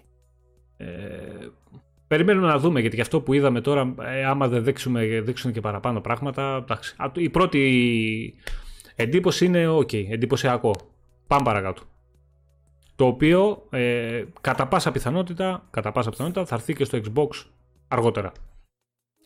Λοιπόν, επόμενο, το Stray. Με το αδέσποτο το γατάκι το εκεί. Με γατάκι. το, το. Ε, Πολύ ωραίο παιχνίδι. Ωραίοι φωτισμοί, Πάρα. όμορφο. Ε, δεν ξέρω αν θα μ' αρέσει, δεν ξέρω αν θα το παίξω. Και αυτό βγαίνει ταυτόχρονα σε PC και PlayStation 5. Ταυτόχρονα και το οποίο έχει στις κονσόλες ε, time exclusivity στο PS5. Κάποια στιγμή, δεν ξέρουμε πότε, θα βγει και αυτό στο Και άλλες Series X. κονσόλες. Ναι. Στο Series X, στο Switch, καλά δεν ξέρω κατά πόσο Για από άλλες αυτά που κονσόλες, είδαμε δεν ξέρω. μπορεί να παίξουν στο Switch αργότερα. Δεν ξέρω, αλλά οκ. Καλά, δεν είδαμε και τίποτα τρελό. Γιατί αν με ρωτήσεις εμένα πόσα είδαμε που είναι next gen, θα σου πω δύο. Και θα στα πω και την ώρα που θα έρθει η ώρα τους για αυτά. Μμμ. Οπότε αυτό δεν είναι σε αυτά που είναι next gen, αλλά ναι, μπορεί να παίξει και στο Switch κατά τη γνώμη μου. Μμμ. Με τα downgrade τα απαραίτητα βέβαια, έτσι προφανώς δεν το συζητάμε αυτό. Ναι, ναι. ναι. Ε, πολύ ωραίο το Stray, πάρα πολύ ωραίο. Ε, απλά είναι λίγο. Πώς θα το πω, ρε παιδί μου, είναι για λίγο μεγαλύτερης ηλικίας, δηλαδή για λίγο μικρότερης ηλικίας. Δηλαδή, ας πούμε, η κόρη μου τώρα είναι 7,5, ε, δεν της άρεσε. Εντάξει, για μέχρι 5 νομίζω είναι μια χαρά. Ωραίο. Τέλος πάντων, εντάξει, εντάξει. Λοιπόν, ε, πάμε στο Τη γνώμη μου επόμενο. δεν θέλετε; Θα πω τη Όχι. γνώμη μου, ρε φίλε. Τι... Δεν θα την πεις. Προχωράμε. Οκ. Κώστα, Πάμε, πάμε. πώς σου φάνηκε σε αυτό; Δεν θυμάμαι ποιο είναι το Stray, είναι εκείνο που δείξαμε το γατάκι, το μωρέ. gameplay και ήταν ένα γατί. Ναι, ναι, Ναι. αυτό. αυτό. Ε, δεν είχε gameplay αυτό, άρα δεν, δεν, δεν λέω τίποτα. Ωραία. Ωραίος. Άλλο ένα χωρίς gameplay. Τίμιος. Ναι, αν δεν έχει, μη μου δίνετε καν τον λόγο. Δεν... Λοιπόν, Τίμιος, τίμιος. Ε, Το λέει και όταν το, το βλέπαμε. Returnal. Το οποίο είναι αποκλειστικό αυτό από ό,τι φαίνεται στο PlayStation 5 γιατί δεν θα βγει και στο PC. Δεν είναι time ε, exclusive αυτό. Το PlayStation 5 είναι. Ναι, είναι αποκλειστικό στήλο του 5. Ε, ωραίο μου Πολύ ωραίο φάνηκε. παιχνίδι. Ωραίο μου φάνηκε Πάρα αυτό. πολύ ωραίο. Ε, third Πολύ person shooter είναι, ε, έτσι φουτουριστικό, έχει λίγο τη μαυρίλα του. Μου θύμισε σε κάποια στιγμή τη λογική που έχει το, το The Medium. Έτσι με τις εναλλαγές Όχι, που ρε. είχε το, πες το, αυτό δεν ήταν που είχε τις εναλλαγές έτσι στον κόσμο. Ναι, αλλά δεν ήταν έτσι ακριβώς. Αυτό ήταν πιο Όχι, πολύ αυτό. φουτουριστικό. Ναι, το ναι, άλλο ναι, είναι όχι, πιο όχι. grounded φάση Όχι, και σε- μεταφυσικό. Κατάλαβες τι Όχι, λέω. σε αυτή λέω εννοώ στη λειτουργία αυτή ρε παιδί μου που μπορεί να φανεί εκεί και να παίξει ρόλο και η ταχύτητα του SSD. Γιατί έχει και αυτό Ναι, κάποιες εντάξει. εναλλαγές στον κόσμο, ξέρεις το πώς ε, εμφανίζεται. Έχει και αυτό ένα, ε, ενώ ένα ξέρεις, τύπου ρε παιδί μου εναλλαγή διαστάσεων. Κάπως έτσι πάει γι' αυτό. Εντάξει, οκ, θα Μια το δούμε. μικρή, πα- μικρή παρενθεσούλα, ένα λεπτάκι. Μμμ. Φρέντι Κρούγκερ, δεν μπορώ να σκεφτώ πώς θα αποφύγει η Sony την καταστροφή της. Περιμένουμε ανακοίνωση ημερομηνίας του event του Xbox. Ε, μπορώ εγώ να σκεφτώ πώς η Sony θα αποφύγει την καταστροφή της. Ε, με το Να το κάνει. Xbox να, να κάνει η, η, ηλίθια παρουσίαση την επόμενη και να αρχίσει πάλι η προπαγάνδα αυτή που δουλεύει εδώ και πάρα πολύ καιρό και πλήσε κεφάλου. Καλά, γενικά, για να μιλάμε και σοβαρά, δεν υπάρχει καμία περίπτωση, καμία Sony να καταστραφεί, παιδιά. Μην περιμένετε να καταστραφεί κανένας και δεν υπάρχει και κανένας λόγος να καταστραφεί κανείς. Ε, μια χαρά θα πάει και η Εντός Sony. εισαγωγικών το λέει Ναι, ρε, προφανώς. ναι, ναι. Δεν υπάρχει. Το να, το να πάρει πίσω πολύ μεγάλο χαμένο έδαφος η Microsoft είναι πάρα πολύ πιθανό και αυτό νομίζω θέλουν και όλοι. Δεν νομίζω ότι θέλει κανείς να καταστραφεί καμία εταιρεία και μην νομίζετε ότι θα κάνει καλό σε κανέναν ε, να πει η Sony αύριο ε, παιδιά δεν βγαίνουμε, δεν μπορούμε, ε, το κλείνουμε το gaming division. Καταστραφήκαμε όλοι μας. Όλοι μας Συμφωνώ. όμως. Και το ίδιο αν θα το κάνει και η Microsoft ή το κάνει η Nintendo. Κανείς δεν θα κερδίσει. Ναι, ναι. Συμφωνώ. Λοιπόν, Εκτός από το Stadia.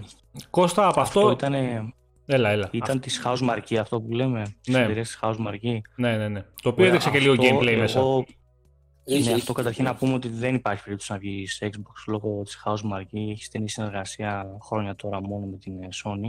Νομίζω πόσο θα πέντε το δούμε παιχνίδια έχει καθόλου. βγάλει η Κώστα και τα πέντε είναι σε ναι, PlayStation. τα έχω, τα έχω παίξει όλα. της. Είναι μια εταιρεία που την ακολουθώ πάρα πολύ, Έλα. μου αρέσει πάρα πολύ. Ε, απλά κάνει Έλα. μικρά παιχνίδια τύπου indie shooter, οπότε μόλις έδειξε ένα τρισδιάστατο παιχνίδι από μένα, ε, από μένα είναι λίγο κακή εντύπωση, γιατί περίμενα λίγο να ήταν κάτι λίγο old- old school.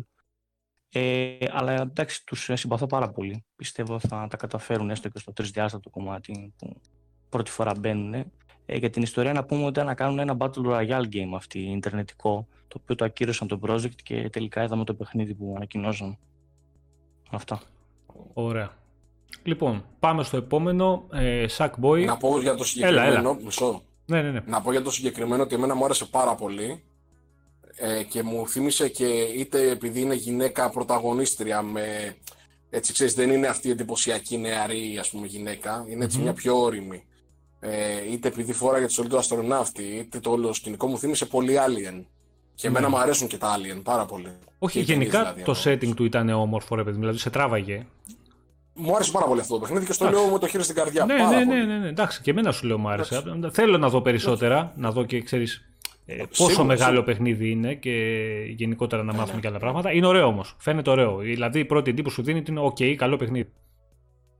Ναι, ναι. Λοιπόν, επόμενο. Sackboy ε, Big Adventure. Ε, α- αδιάφορο παντελώς για μένα. Εμένα μετά το στούντιο αυτό, καλά, άστο το Dreams. μετά το ό,τι έχει να κάνει με Sackboy, Little, ε, Little Big Planet κτλ. Μετά το Little Big Planet το 2 με έχασε, τέλος, τελειώσαμε. Δεν θέλω να βλέπω ούτε Sackboy ούτε τίποτα, μου είναι τελείως αδιάφορο και το προσπέρασα και πολύ γρήγορα κιόλας. Και δεν νομίζω να έχει κανείς να πει και κάτι γι' αυτό. Ε, όχι, ναι. ναι. Εντάξει, Τουλάχιστον Δεν δείξε το, gameplay. δεν το αυτό. θυμάμαι καν. Ναι. Ε, ωραίο το σχόλιο του Μπαμπαστρούμ, πάρα πολύ εύστοχο. Πάρα πολύ εύστοχο.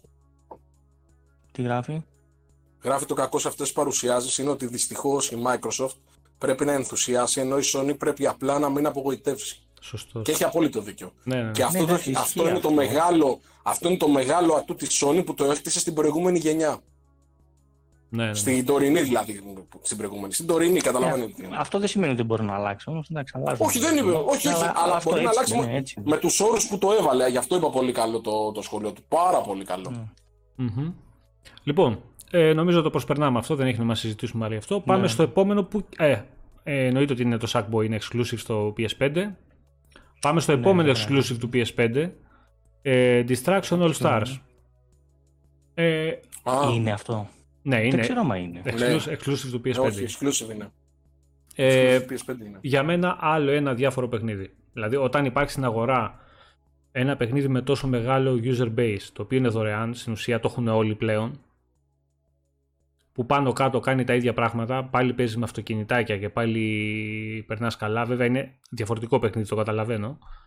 Αλλά είναι στην ίδια πάνω κάτω λογική. Ε, δεν ξέρω κατά πόσο μπορεί το συγκεκριμένο να τραβήξει κόσμο. Εντάξει, το PlayStation έχει μεγάλο user base. Δεν ξέρω. Μπορεί να πιάσει, μπορεί και να μην πιάσει. Εμένα, να σου πω την αλήθεια, δεν μου έκανε κλικ καθόλου. Δεν ξέρω. Δεν είδα και πολύ κόσμος να ενθουσιάζεται γενικά και να το αναφέρει το συγκεκριμένο παιχνίδι. Αλλά οκ. Θα δούμε. Έχετε να αναφέρετε κάτι γι' αυτό; Εγώ όχι, τίποτα ιδιαίτερο. Εντάξει. Αδιάφορο. Δεν μου άρεσε. Δεν μπορείς να καθόλου. καταλάβεις και πολλά. Αυτό πιο μετά θα φανεί τι θα γίνει. Μμμ. Πάμε στα επόμενα. Λοιπόν, το επόμενο και από τα αγαπημένα μου του συγκεκριμένου show. Ε, Kina Bridge of Spirits. Ναι, ε, ωραίο. Πολύ όμορφο. Δεν ξέρω αν πόσο μεγάλο παιχνίδι θα είναι και πόσο μεγάλη παραγωγή. Αυτό που είδα εμένα μου άρεσε πάρα πολύ. Ε, είναι, το παιχνίδι είναι εξ- ε, θα βγει ταυτόχρονα σε PS5 και PC ή έχει time exclusivity στο PlayStation 5 και κάποια στιγμή σ- αργότερα θα βγει και στο, και στο Series X. Πιθανότατα. Εντάξει, λογική αυτό λέει. Ε, πάνω το είδες αυτό, ε; Το είδα, αλλά δεν κατάλαβα γιατί τρελαθήκατε όλοι. Όχι, ήταν, ήταν Δηλαδή, εντάξει, εμέ- ξέρε- εμένα το μόνο που μου άρεσε σε αυτό πάρα πολύ, ας πούμε, ε, ήταν τα, ε, τα γραφικά του ήταν πάρα πολύ καλά, δηλαδή και ζωντανά και τέτοια, τα χρώματά του. Ε, σαν αισθητική μου θύμιζε πάρα πολύ αυτό που είπε και ο Κώστας στην ταινία «Ο Κούμπο και οι δύο χορδές». Νομίζω εσύ δεν το πες Κώστα. Ε, το λέγαμε στο, στο chat. Τέλος πάντων, ναι. Ε, και αυτή η ταινία μου άρεσε κιόλας πάρα πολύ. Αλλά δεν με ενθουσίασε. Δηλαδή, okay, είχε πολύ ωραία μουσική, είχε ωραία ανάλυση γραφικά και τέτοια, αλλά δεν είχε κάτι το, το πρωτότυπο. Ε, ωραίο πάντως. Στα, στα θετικά δηλαδή το βάζω κι αυτό. Ε, από τα καλά παιχνίδια. Απλά δεν με ενθουσίασε. όχι, Τουλάχιστον εντάξει. όχι όσο, όσο τόσο πολύ Εμένα- κόσμο που το αναφέρει συνέχεια. Εμένα, για να, για να το ξεκαθαρίσουμε αυτό, δεν με ενθουσίασε ε, κανένα παιχνίδι. τεχνη- Άντε, άντε να πω λίγο το Horizon. Ε, να ενθουσιαστώ, να πω, Διαφωνώ. πω, πω- να πω τι είδα, ε, δεν το είπα σχεδόν για Διαφωνώ. κανένα. Στο Horizon ήταν ωραίο. Οκ. Εντάξει, ήταν ωραίο. Αυτό που Διαφωνώ. είδα εγώ. Εντάξει, ρε παιδί μου, Ναι, ναι, είναι όχι. γνώμη μου. Όχι, όχι, το Λοιπόν. βάζω ναι, για να περιμένει ο κόσμος σε πιο άλλο διαφωνώ, για αυτό Ναι. το λέω. Ε, αυτό το παιχνιδάκι ήταν απλά όμορφο, μου έδωσε μια αισθητική ε, πολύ κοντά στο Ori. Διαφορετικά παιχνίδια εννοείται, Μμμ. αλλά η μουσική του, ε, ο Κατάλαβα. σχεδιασμός του, όλο αυτό μου θύμισε πιάσα τώρα. αρκετά Ori και επειδή το Ori είναι το αγαπημένο μου παιχνίδι, από τα αγαπημένα μου μάλλον, ε, μου άρεσε, εντάξει, οκ. Ε, ναι, ο Dante λέει το Kena θα είναι και στο PS4, θα είναι και στο PS4, ναι. Kena, Kena, όπως λέγεται αυτό. Ε, Kena, Kena, τέλος πάντων, OK. Kena, ας Ναι, το ναι. πούμε Kena. Όπως και να το πούμε, το ίδιο παιχνίδι θα είναι. Ναι, όχι, δεν είναι. Αν και δεν νομίζω ότι θα είναι, αλλά στο 4 αλλά να το δούμε. γιατί έχει κάποια θεματάκια μέσα που δεν ξέρω αν θα μπορούν να τα, να τα υποστηρίξει το τεσάρι.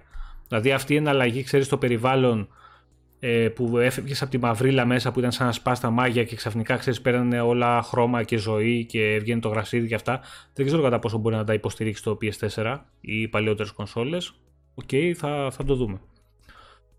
Λοιπόν, επόμενο. Ε, goodbye to Volcano High. Το θυμόσαστε αυτό; Με το κυριούλη. με τα ζωάκια τα πολύχρωμα. Ε, αυτό νομίζω ότι ήταν το άλλο με το. Πες το. Με το, με το κυριούλη εκεί πέρα που ανέβαινε, που σκαρφάλωνε, που έκανε. Αυτό δεν ήτανε. Ή δεν θυμάμαι καλά. Όχι, ρε. Όχι, αυτό με το παιδί που είχε το σακίδιο στην πλάτη και το, το ξυφό. Ναι, ποιο ήταν αυτό τώρα και να δεις και τι κόλλησα κι εγώ. Α, όπα, όπα, όπα. Όχι, sorry, sorry, sorry. Ναι. Με τα, αυτό, καρτούν δεν αυτό ήταν με τα καρτούν, με τα ζωάκια, τα σκυλάκια, τα, τα γατάκια και με αυτά. Ναι. Καλά, εντάξει. Ναι, εμένα δεν έχει να πω κάτι, δεν, δεν είχε γίνει. Τίποτα, τίποτα, τίποτα. Ναι, ε, τώρα, τώρα θυμήθηκα ποιο είναι, τίποτα. Το προσπερνάμε αυλεπή. Προσυπογράφω Κώστα εδώ, να ξέρεις. Τίποτα, τίποτα. Έφυγε αυτό και. Εντάξει. Καλά, γενικά παιδιά ήταν διάστημα γιατί έβλεπα το live, δεν θυμάμαι, στο IGN, δεν θυμάμαι που το έβλεπα. Και γινόταν στο μεγαλύτερη διάρκεια του event, μέχρι που βγήκε και το Horizon, μέχρι που βγήκε και το Horizon, μετά το Spider-Man είχε πέσει το κράξιμο της αρκούδας. Δηλαδή αυτό που γινότανε, ε, εντάξει, χαμός, χαμός. Λοιπόν, για το συγκεκριμένο πέρασε νύχτα. Επόμενο. Α, να πούμε ότι και αυτό θα, είναι, θα βγει για PS4 το συγκεκριμένο, θα είναι για PS5 ταυτόχρονα και σε PC και έχει time exclusivity της κονσόλες Sony για ένα διάστημα α, δεν το ξέρουμε ακόμα, θα δούμε. Επόμενο, okay. ε, Oddworld Soulstorm. Αδιάφορο για μένα, τα Oddworld για μένα έχουν τελειώσει τα παιχνίδια αυτά και αυτή η φιλοσοφία και αυτή η λογική και ειδικά η συγκεκριμένη απεικόνηση. Δεν υπάρχει λόγος για μένα να παίξω ποτέ τέτοιου είδους παιχνίδι ξανά. Προσωπική γνώμη, ε, το προσπέρασα πολύ γρήγορα. Ε, περίμενα, να είναι κάτι, περίμενα να είναι κάτι διαφορετικό. Να είναι ένα τρισδιάστατο παιχνίδι, να είναι λίγο αναβαθμισμένο, να είναι ξέρεις, πιο καλογιαλισμένο, πιο όμορφο. Ε, δεν μου άρεσε αυτό. Ξέρω ότι υπάρχουν άτομα που το γουστάρουν το Oddworld και θα το παίξουν. Εμένα δεν μου έκανε κλικ το συγκεκριμένο. Το οποίο θα βγει και για PS4 και για PC ταυτόχρονα και έχει time exclusivity της κονσόλες Sony για ένα διάστημα το οποίο δεν το γνωρίζουμε. Κοίτα πάνω, να πω, να πω κάτι σε αυτό. Ε, και το λέω ειλικρινά, αν μπει στο Game Pass, στο PC, αν μπεις στο Game Pass θα το παίξω. Δεν ξέρω, όχι, εγώ δεν θα το παίξω. Δεν θα το παίξω γιατί δεν, δεν μ' αρέσει συγκεκριμένο. Δηλαδή, ξέρεις, δεν το λέω ότι δεν μ' αρέσει επειδή είναι στο PlayStation. Δεν μ' αρέσει το παιχνίδι. Τι να κάνω. Όχι, ναι. ναι. Ξέρω όμως ότι είναι πολλοί αυτοί που έχουν αγαπήσει το franchise αυτό γιατί είναι παλιό franchise, δηλαδή έχει ιστορία πίσω του μεγάλη. Έχει μεγάλη ιστορία πίσω του, το, οι οποίοι θα το παίξουν, ρε παιδί μου. Έστω, ναι, θα το παίξουν έστω και για δοκιμή. OK. Okay. Ε, Κώστα, έχεις να συμπληρώσεις κάτι; Εγώ έτσι όπως το είδα δεν διαφοροποιεί τον εαυτό του από τα προηγούμενα 2D πάρα πολύ, οπότε δεν ε, με ενθουσιάζει. Θα το έπαιζες στο pass.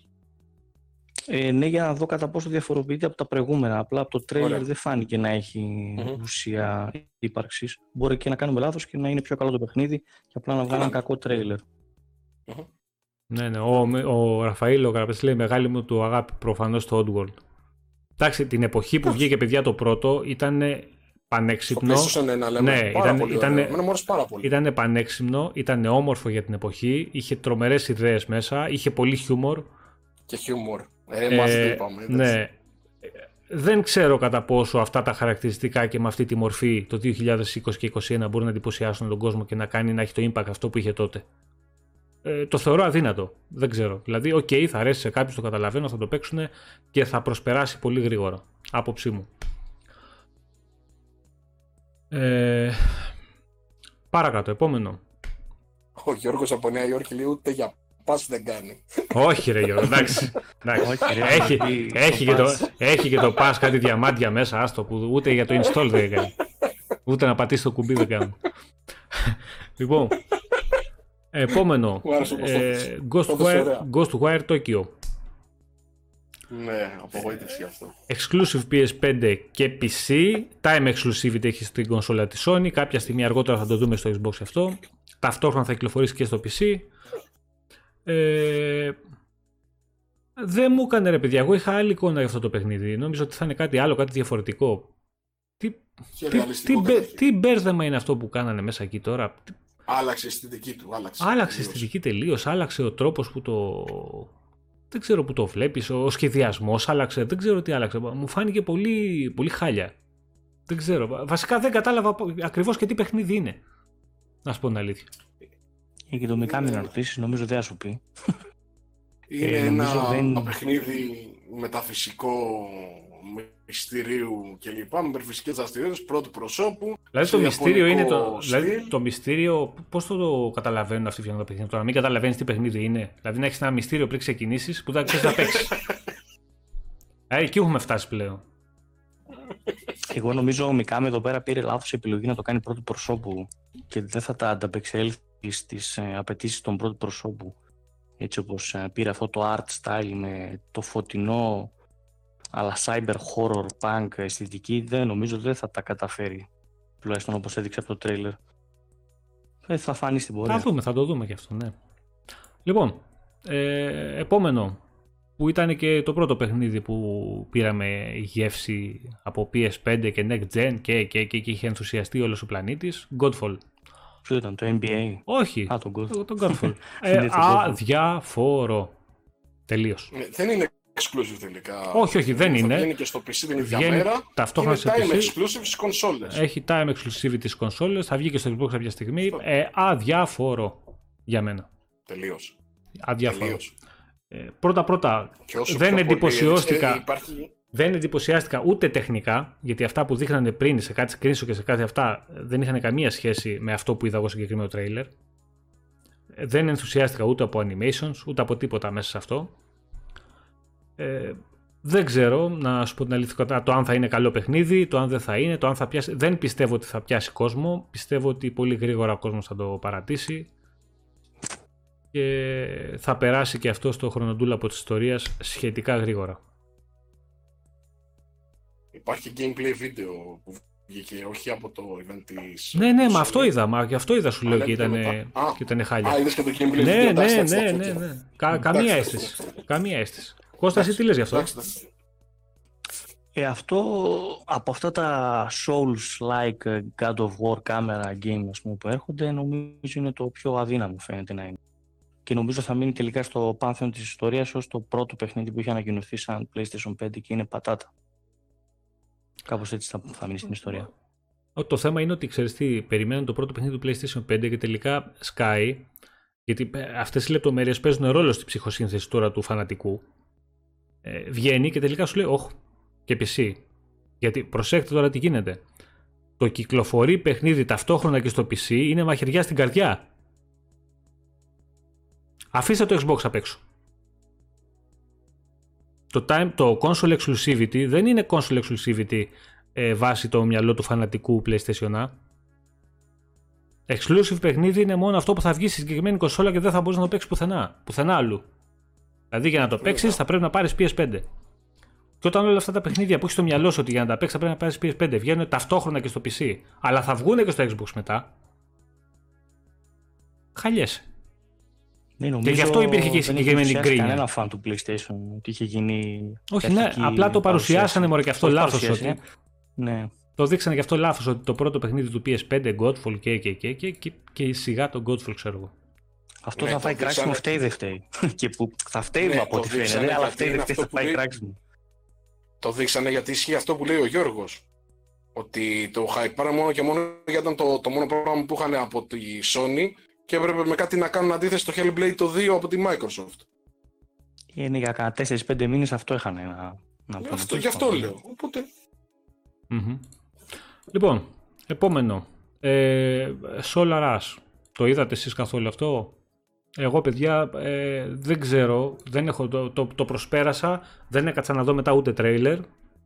Ε, ωραίο ε, art έχει μέσα, Μ' αρέσουν αυτού του είδους τα παιχνιδάκια. Ε, μέχρι εκεί όμως. Δηλαδή. είναι από αυτά τα παιχνίδια που λες περνάνε ρε παιδί μου και δεν ακουμπάνε, δεν σου τραβάνε τόσο την προσοχή να κάτσεις να δεις και βίντεο μετά να δεις να το ψάξεις περισσότερο, να, να δεις τι παίζει, πώς παίζει, τι είναι. Δεν ξέρω, είναι από τα παιχνίδια που περνάνε και όταν βλέπεις ένα event μιας εταιρείας που θέλεις, ξέρεις, το χαϊπάρισμα, που θέλεις να δεις πράγματα, το βλέπεις και λες τι είναι αυτό τώρα, ρε. Δηλαδή, βάλτε κάτι άλλο. Και ισχύει για όλους αυτό. Έχασα λίγο την, ε, τον τίτλο. Για ποιο τίτλο το Solar, Solaras. Solaras. Α, το Solaras είναι από, την, ε, από αυτούς που κάναν, όχι, το Jet, μήπως έτσι λεγότανε, Jet, Solaras. Όχι, όχι, Solaras, σκέτο. Solaras, όχι, όχι, ναι, δεν έχω να πω κάτι γι' αυτό. Εντάξει, δεν μου έκανε καμία αίσθηση εμένα, εντάξει, θα το δούμε και αυτό τι θα είναι. Αν το δούμε παρακάτω. Λοιπόν, επόμενο Hitman 3. OK, okay. ε, θα βγει παντού, σε όλες τις πλατφόρμες, PS5, Series X και PC ταυτόχρονα. Ε, ωραίο. Hitman είναι, δεν περιμένεις κάτι τρομερά διαφορετικό και κάτι καταπληκτικό ή κάτι wow που να σου ρίξει το σαγόνι. Hitman παιχνίδι είναι, νέες αποστολές θα έχει, πιο φινιρισμένο θα είναι, όμορφο θα είναι. Δεν νομίζω ότι έχει κάτι, κάτι άλλο, καμία διαφορά. Εντάξει. Ωραία. Hitman. Ε, κλασικό Hitman παιχνίδι είναι. Εντάξει. Απλά θα είναι πιο όμορφο. Δεν το βαρεθήκαμε ακόμα ρε πάνω αυτό το πράγμα. Θα βάλεις το ξέρεις θα γίνεται. Θα βρίσκεις τώρα άλλες, άλλα όπλα να σκοτώνεις αυτό. Θα έχει κάποιους άλλους μηχανισμούς. Ε, OK, okay, εγώ τα Hitman, να σου πω την αλήθεια, τα έχω βαρεθεί από την εποχή του 360 που είχα παίξει τα τελευταία. Δηλαδή τα καινούργια τα Hitman ε, δεν τα έπαιξα λοιπόν. καθόλου. Δεν ξέρω κατά πόσο έχουν βελτιωθεί. Δεν. OK. Okay. Προχωράμε. Παιδιά, ε, προσέχτε λίγο τα κεφαλαία γιατί το μποτάκι τα έχει πιάσει και θερίζει. Ποιο του Γιώργου έχει φάει κάτι μηνύματα. Πρόσεξε ρε εσύ Γιώργο με τα caps. Για τα κάνεις στο αυτόματο να ξέρετε. Λοιπόν, πάμε στο επόμενο. Astros Playroom. Το Playroom που πάμε πριν. Exclusive PS5. Ευχαριστούμε πολύ. Να το χαίρεστε. Και η εταιρεία που το έφτιαξε γι' αυτό. Γεια σας. Πάλι θα βλέπουμε ανθρωπάκια, ρομποτάκια να χοροπηδάνε μέσα στο, στο χειριστήριο, να πηδάνε εμπόδια, να τρέχουν από εδώ, να τρέχουν από εκεί και χαιρετίσματα. Το παιχνίδι θα είναι ένα tech demo. Δεν ξέρω. Έχω εγώ... τις δυνατότητες του χειριστηρίου του PlayStation. Ναι, αλλά εγώ δεν ξέρεις δεν καταλαβαίνω εσύ πάνω και στα παιδιά που στο chat. Φτιάχνεις ένα event.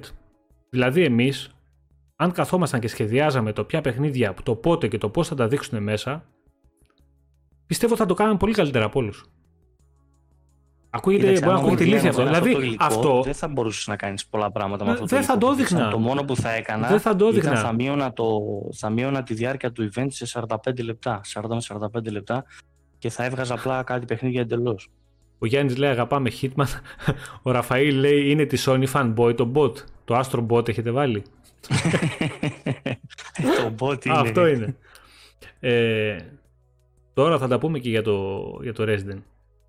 Ε, εγώ το, το Astros Playroom, ρε παιδιά, δεν θα το δείχνα. Γιατί ξέρω ε, τις προσδοκίες που έχει ο κόσμος. Και ξέρεις ότι όσο περισσότερα τέτοια παιχνίδια. Δεν θα χάσει τίποτα να μην το δείξει και να το δείξει αργότερα κάποια στιγμή πριν την κονσόλα. Ότι ξέρεις τι, α, έχουμε και αυτό. Ποιο λόγο να το βάλει. Την επόμενη μέρα να το δείχνανε. Σε ένα τριλεράκι. Σε ένα τριλεράκι, ναι. Mm. Α, κοιτάξτε να δείτε, είναι αυτά που δείξαμε, έχουμε και αυτό. Έτσι θα το έπαιρνε ο άλλος πιο εύκολα. Τώρα ε, έπεφτε το κράξιμο της αρκούδας για ένα παιχνίδι το οποίο θα είναι και αδιάφορο. Και... Για ποιο λόγο να το κάνεις αυτό, δηλαδή στον εαυτό σου, σαν εταιρεία; Δεν ξέρω. Ε, επόμενο. Little Devil Inside. Αυτό πρέπει να ήταν με, το, με τον Ούλη που, που σκαρφάλωνε, που αυτό έκανε κτλ. Ναι, ναι αυτό είναι γύρω στα 5 χρόνια σε, σε παραγωγή. Είναι πολλά χρόνια σε παραγωγή αυτό το indie. Εμένα αυτό μου άρεσε, παιδιά. Ναι ναι. δηλαδή. Ε... Ξέρω ότι είναι και τέτοια, αλλά εμένα μου άρεσε. Ο Χρήστος λέει. ο Παπουτσί λέει εδώ ρε παιδιά, αλήθεια τώρα αυτά λέει δεν μοιάζουν σαν εκδήλωση στην Nintendo. Ε, αυτό είπα και εγώ όταν. Ε, καλά τώρα, εντάξει. Εγώ αυτό είπα, φίλε, ότι έπαθε. Η Sony έπαθε Nintendo. Η Sony έπαθε Nintendo. Θυμάμαι που τώρα του πέρανα στο γέλιο. Ε, πολύ indie και πολύ, ξέρεις, το ένα πίσω από το άλλο. Απανοτά άμα βάλω, Αντρέα, αν βάλω VR να παίξω Astro Bot, ε, ας με πυροβολήσει κάποιος στο κεφάλι. Δηλαδή, εξ με μονόβολο. Τι να πω, δηλαδή... Εντάξει, δεν, δεν έχω να πω κάτι άλλο. Ε, Παιδιά, αυτό μου φάνηκε το, πρώτα πρώτα. Το Little Devil Inside είναι PS5 Time Exclusivity έχει και βγήκε ταυτόχρονα και στο PC. Θα, κάποια στιγμή θα βγει και στο Xbox αυτό. Εμένα μου άρεσε αυτό που είδα. Πολύ όμορφο Art Direction. Ε, ε, πολύ συμπαθητικό παιχνιδάκι. Αυτό θέλω να το δω κάποια στιγμή. Ή στο PC όταν βγει στο Xbox θα το παίξω σίγουρα.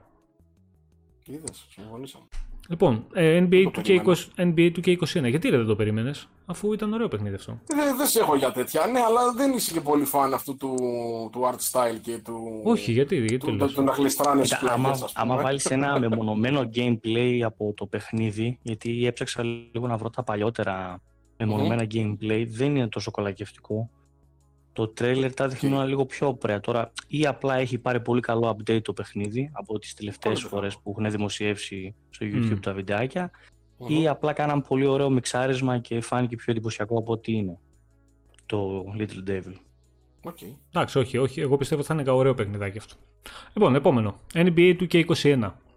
Ε, OK, okay. ένα ακόμα μπάσκετ παιχνίδι το οποίο θα είναι λίγο και πιο όμορφο. Ας βγάλουν τα καζίνο από μέσα και όλα τα υπόλοιπα και θα είναι όλοι ευχαριστημένοι. Γιατί αν βγάλεις ένα Σόφος, ακόμα. καρκίνος, θάνατος για μένα. Που δεν δείξαν gameplay.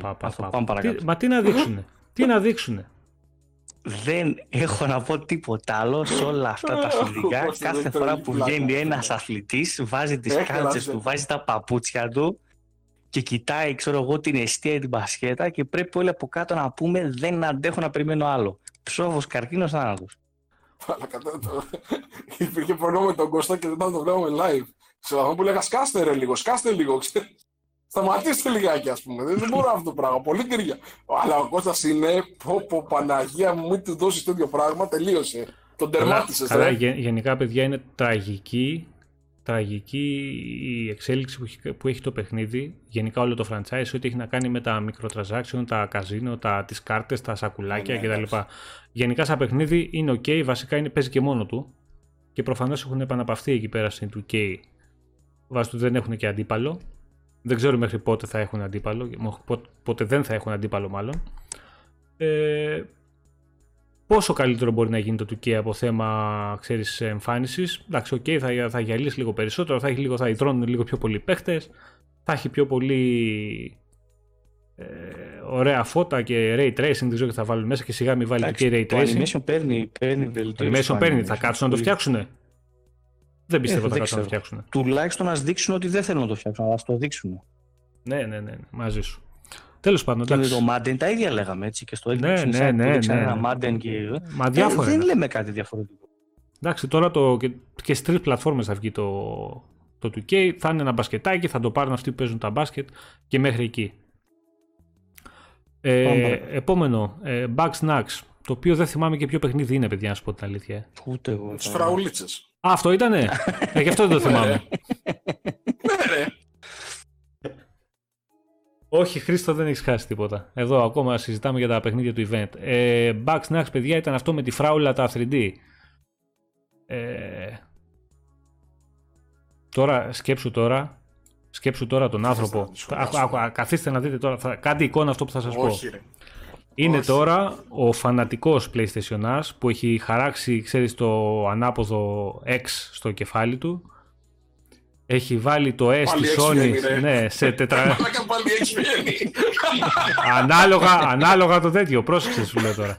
Ανάλογα τι φορά το βάλεις. Άμα το βάλεις στο ρίξει το πλάι δεν είναι, έχει αλλάζει η μορφή. Πάλι έξι βγαίνει, αυτό σου λέω. Ε, όχι το ίδιο. Έχει, αλλάζει αισθητική ρε φίλε, σταμάτα. Οκ, εντάξει, εντάξει. Έχει φτιάξει, έχει γεμίσει το κορμί του τατουάζ ε, Sony, AES και τα λοιπά και διαβάζει άρθρα. Αυτά είναι τα γραφικά του PS5. Βλέποντας την Unreal Engine 5. Έχει τρελαθεί, έχει ανέβει στα κάγκελα, ε, έχει πιει, δεν ξέρω κι εγώ, έχει, ε, έχει τρελαθεί. Ε, αυτά είναι, κοιτάτε τι θα δούμε στο PS5 και του βγαίνει φραουλίτσα. Πείτε μου εσείς, τώρα με την ψυχοσύνθεση αυτού του ανθρώπου, πόσα φάρμακα πρέπει να ήπιε. Για να το καταπιεί αυτό το πράγμα, πόσο βαλεριάνα πρέπει να έβρασε, πόσα αρντάν πρέπει να ήπιε για να έρθει αυτό και να του κάτσει, ξέρω εγώ, καλά στο μάχη. Γιατί όταν ανεβάζει το hype στο Θεό και γράφεται άρθρα, αυτά είναι τα γραφικά του PS5 και κοιτάξτε τι θα δούμε, κοιτάξτε τι θα κάνουμε και δίνετε φραουλίτσες ε, δαμάσκηνα, πορτοκάλια και μανταρίνια. Αυτά θα γίνονται. Εντάξει, για να ξέρουμε και τι λέμε εδώ πέρα. Γιατί ο κόσμος είδε το, το Unreal Legend 5 και νόμιζε ότι όλα τα παιχνίδια που θα κυκλοφορήσουν θα σου ρίχνουν το σαγόνι στο πάτωμα, ξέρω εγώ. Τέλος πάντων. Λοιπόν, πάμε παρακάτω. Πάει αυτό, άσε τη φράουλα. Το, η φράουλα θα βγει ταυτόχρονα το μεταξύ και στο PS4 και στο PC. Time exclusivity έχει και στο Xbox θα βγει κάποια στιγμή. Να παίζουμε φράουλες στο Game Pass. Καλά, αυτό να ξέρετε ότι με το που έρθει στο Xbox θα μπει day one στο Game Pass με τη μία. ναι, και εγώ δεν πιστεύω, ναι. Αχ. Λοιπόν, Πάχο, το αγαπημένο σου. Έλα. Έλα. Πάμε παρακάτω. Demon Souls. Ε, Remake Demon Souls. Δεν θεωρώ ότι είναι remaster αυτό το πράγμα. Αυτό είναι remake. Ε, το Demon Souls εγώ παιδιά το είχα παίξει το 2010 την Ιαπωνική έκδοση του πριν έρθει στην Ευρώπη ακόμα. Πριν γίνει φίρμα το, τα Souls παιχνίδια, πριν γίνει της μόδας να έχεις τερματίσει το Dark Souls για να είσαι hardcore gamer. Ε, καλό παιχνίδι, σαπίλα πολύ, μαυρίλα πολύ. Ε, μέχρι εκεί για μένα. Που δεν είμαι και πολύ μεγάλος φαν του συγκεκριμένου συγκεκριμένης σειράς, αλλά εγώ. Είναι προσωπική άποψη. Ο Πάνος προφανώς έχει άλλη άποψη και θα μας την αναλύσει αμέσως τώρα. Για πάμε. Ναι. Ναι, Έχω να πω λίγο ένα-δυο ένα δυο κουβέντες θα πω λίγο πριν πεις εσύ το ναι. μεγάλο στο κείμενο.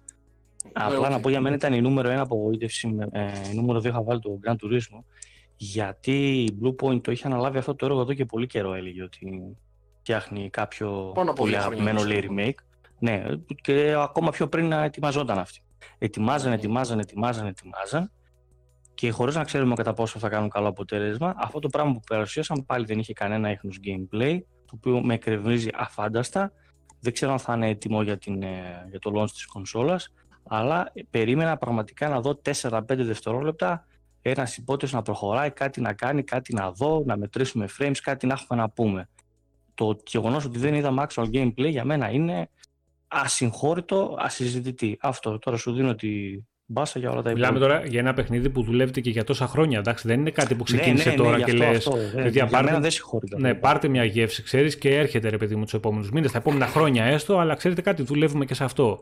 Που μπορείς να πεις, OK, okay, εντάξει, τι να δω. Okay, είδα λίγο τον κόσμο, είδα τι διαφορές έχουν φτιάξει, πώς έχουν προσπαθήσει να το κάνουν και προχωράμε. Εδώ μιλάμε για. είναι τρία χρόνια σχεδόν που το δουλεύουν αυτό το πράγμα. Βέβαια, Εντάξει, θα πω μετά λίγο και την άποψή μου πάνω σε αυτό. Ας μιλήσει ο Πάχος τώρα για το παιχνίδι που είναι και από τα αγαπημένα του. Ωραία. Ε, να ξεκινήσω. Ωραία. Ξεκινήσω με την εμπειρία το πώς, πώς το έζησα όταν το είδα. Μαζί σου. Ε, γεια σου Στράτο. Είναι ο Στράτος στην παρέα μας τώρα μπήκε. Καλησπέρα λοιπόν. σε όλα τα παιδιά που είναι και στο chat και που μας ακούνε γιατί είναι αρκετά άτομα τώρα. Περάσαμε τα 100 κάποια στιγμή. Να είστε καλά παιδιά που μας κάνετε και εσείς παρέα. Ευχαριστούμε πάρα πολύ. Μας τιμά ιδιαίτερος και το λέω πολύ ειλικρινά. Ο... Λοιπόν, όταν το, όταν το είδαμε, το πρώτο πράγμα που, που υπήρχε πρόβλημα εντός εισαγωγικών την ώρα που το βλέπαμε είναι ότι κανείς μας δεν καταλάβει ποιο παιχνίδι είναι. Ε, σε βαθμό που άκουσα κάποιος να μου λέει ότι είναι το, το Horizon. Σου γράψα με τη μία μήνυμα στο chat και είπα Demon Souls κλασική εισαγωγή. Μόλις είδα το δράκο να πετάει από πάνω, ήταν. Δεν τον είχαμε δει το δράκο ακόμα. Και εδώ έρχομαι στο, στην κατακλείδα. Θέλω κάποιος λοιπόν που είναι φίλος της σειράς να μου πει πραγματικά πού ξαναείδε σε όλη τη σειρά, όχι στο συγκεκριμένο, ε, που ξαναείδε ουρανό καταγάλανο, φύση που ανθίζει, που βλαστίζει κτλ. Και τι είναι τελικά το Dark Souls, γιατί ε, αυτό θέλει μια πολύ μεγάλη κουβέντα. Είναι, δηλαδή, αν το Dark Souls είναι το φετίχ του σκληροπυρηνικού gamer, αυτό που πρέπει να έχει παίξει για να είναι σπουδαίος και τρανός, προσωπικά δεν με ενδιαφέρει καθόλου και το έχω και χεσμένο. Αν το παιχνίδι αυτό όμως είναι μια εσωτερική ιστορία για τον καθένα που το έχει βιώσει, που έχει έρθει αντιμέτωπος με τους φόβους του, που βασικά πάντα στους φόβους μας η κυρίαρχη, ο κυρίαρχος φόβος είναι ο φόβος του θανάτου. Έχει έρθει λοιπόν αντιμέτωπος με τους φόβους του. Έχει μπει σε μια εσωτερικότητα όταν το έπαιζε αυτό το παιχνίδι. Έχει μπει σε ένα κλίμα ότι ε, της, της βαριάς φύσης της ε, ανθρώπινης ζωής και ακριβώς του ξεπεράσματος της θνησιμότητάς μας μέσω του, του, του κεντρικού σκοπού του παιχνιδιού. Ότι θα σε μάθω να μην φοβάσαι να πεθάνεις. Θα σε μάθω να απολαμβάνεις εντός εισαγωγικών τις αποτυχίες σου. Όπως έλεγε και ο Μπέκετ, try again, fail again, fail better. Ακριβώς αυτό για μένα είναι η φιλοσοφία των σόλ παιχνιδιών. Όταν λοιπόν μου ξεκινάς με ένα καταγάλανο ουρανό και με μια φύση που ανθίζει και ξέρω εγώ πιθανότητα και τα πουλάκια που κάνουν τσιου τσιου νομίζω ότι ε, ε, ήδη έχουμε χάσει την μπάλα. Ειλικρινά δεν μπορώ να φανταστώ σενάριο στο οποίο ο Μιγιαζάκη όταν το είδε αυτό δεν, τουλάχιστον δεν θα έπαθε μια κρίση πανικού. Μισό λίγο. Κωνσταντίνος Σούλης, ο ναι. Παναγιώτης ο Πάχος είναι που μιλάει. Δώσ' τα συγχαρητήριά σου. Α, ευχαριστώ πάρα πολύ. λοιπόν, ε, ναι, δεν βλέπω σενάριο στο οποίο ο Μιγιαζάκη θα είδε αυτό το πράγμα και δεν θα έπαθε κρίση πανικού, μου σου πω και κατάθλιψη. Το να αφαιρείς όλα όλο αυτό το, το, πράγμα από αυτό το παιχνίδι και να μου το κάνεις φανταχτερό, όμορφο και πετζίδικο, για μένα το σκότωσες. Πραγματικά το λέω τώρα. Ε, ε, έφυγε όλη αυτή η θολούρα, όλη αυτή η κυτρινίλα, όλη αυτό το, το κλίμα του, του θανάτου και της... Ε, το, το, το, πώς θα το πω τώρα του ζώφου που κυριαρχούσε στο, στο αρχικό παιχνίδι, κάτι μεταξύ ας πούμε ε, επιβίωσης στα, στα χαμηλότερα σημεία που μπορεί να φτάσει το ανθρώπινο είδος και κάτι μεταξύ ζωής και θανάτου, αυτό το οι απέθαντοι που είναι στην ουσία πεθαμένοι και συνεχίζουν να υπάρχουν, έφυγε όλο αυτό και το αντικατέστησαν με ένα ωραιότατο παιχνίδι που θα μπορούσε να είναι καρτούν. Δεν έχω να πω κάτι παραπάνω. Το λέω ειλικρινά. Ε, στεναχωρήθηκα πάρα πάρα πολύ όταν το είδα. Ε, δηλαδή, μπορούν να σας πούν τα παιδιά ότι δεν μίλαγα. Θα στο βεβαιώσει ο Κώστας. Γιατί μερικοί νομίζουν ότι τα λέω σάλια. Έτσι. Ε, όχι, δεν έχω σπουδάσει ψυχολογία, αν εννοείς για μένα, φιλεσάκι. Απλά έχω πολλά ψυχολογικά προβλήματα. Είναι άλλο το ένα, άλλο το άλλο. Ε, λοιπόν, θα σου πει ο Κώστας ότι κάνα τεταρτάκι και μπορεί να στο επιβεβαιώσει τώρα που μας ακούει και λες ότι δεν μιλάγα. Ναι, ναι, δεν... δεν μιλάγα στην αγοριά μου. η φωνή στο μήνυμο.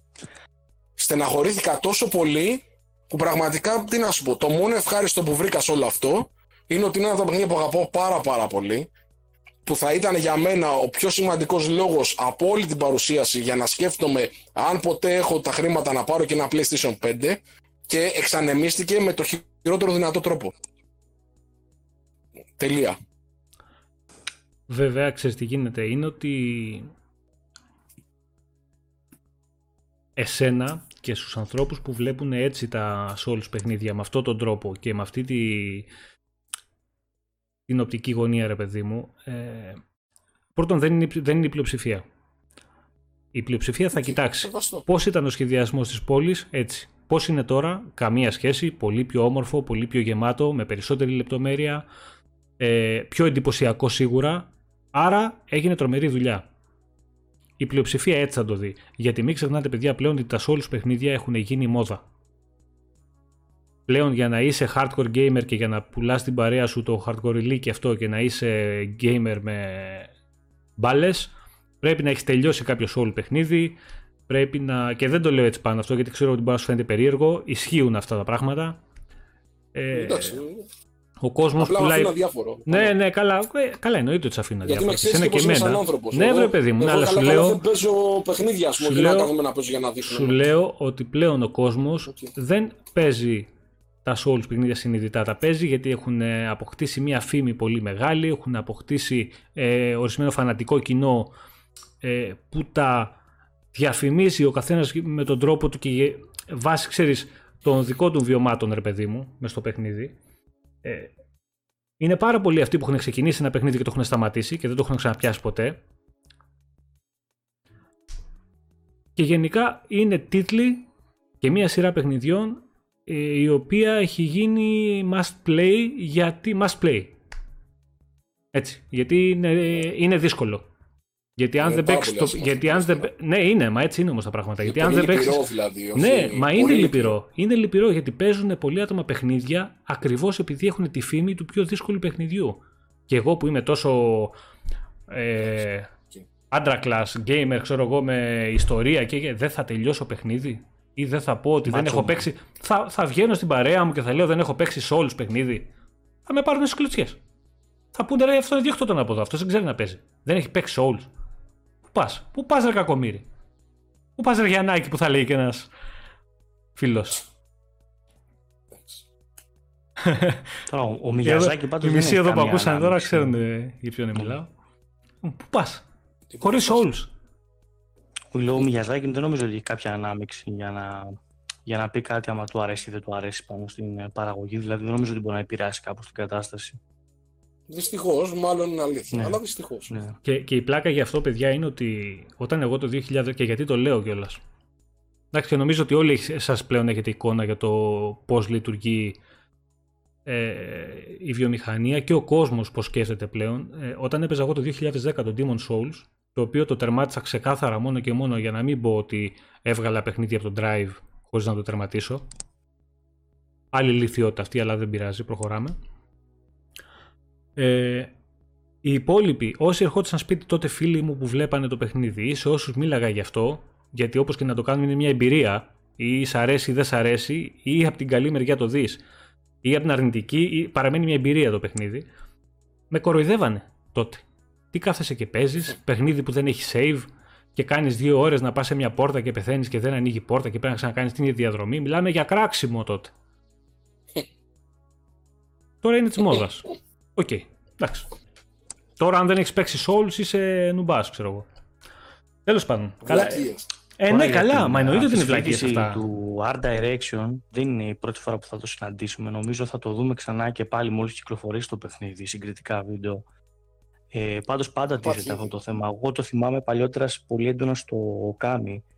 Ένα παιχνίδι του PlayStation 2 που όταν βγήκε μετά στις επόμενες γενιές πιο καθαρό και πιο HD ε, είχε φύγει εκείνη η θολούρα που είχε, η οποία όμως ήταν μέσα στο παιχνίδι όσον αφορά γιατί είχε υποτίθεται ήταν ζωγραφισμένο με πινέλα και τέμπερες. Κά, κάπως έτσι ήταν το, ε, το στυλ του. Κάτι το οποίο μετά από χρωματικά δηλαδή αυτό δεν το απεικόνιζε με, την, ε, με τα 1080 και με δεν την καθαρότητα. Ακούσει...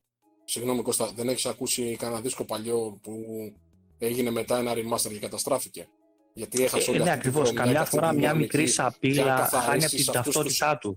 Μα αν καθαρίσεις αυτή τη βρωμιά και τη σαπίλα ας πούμε, από τους ήχους και λοιπά, και στο γιατί έχω ασχοληθεί και με τη μουσική, ε, θα έπρεπε να αλλάξεις όλη. Δηλαδή, ακόμα και ο δημιουργός δεν το δεχόταν, θα άλλαζε όλη την αισθητική αν, αν ήταν υποχρεωτικό να τη βγάλει αυτή τη βρωμιά και τη σαπίλα για οποιοδήποτε λόγο, δεν θα προτιμούσε αυτούς τους ήχους. Θα βάζει άλλους ήχους. Το ίδιο πράγμα ναι, ισχύει και για αυτά τα παιχνίδια. Επίσης, έγραψε κάποιος φίλος στο chat και μπορεί να έχει και απόλυτο δίκιο γιατί δεν έχουμε δει καθόλου gameplay. Ότι συνήθως η Blue Point παραμένει πιστή στο gameplay. Ναι, αλλά το παιχνίδι αυτό δεν είναι μόνο το gameplay. Αυτό είναι που φωνάζω. Μα και η Blue Point γενικά καλή δουλειά κάνει. Δεν του... λέμε. Απλά και μα παρέδωσε ένα δείγμα το οποίο δεν μπορούμε και να το κατακρίνουμε, αλλά απ' την άλλη και πρέπει να κρίνεις και το βίντεο και δεν βλέπεις και κάτι τόσο πολύ αντιπροσωπευτικό. Δηλαδή, πραγματικά ένα μαχαίρι και από τις δύο πλευρές όπου και να το πιάσει, κόβεσαι.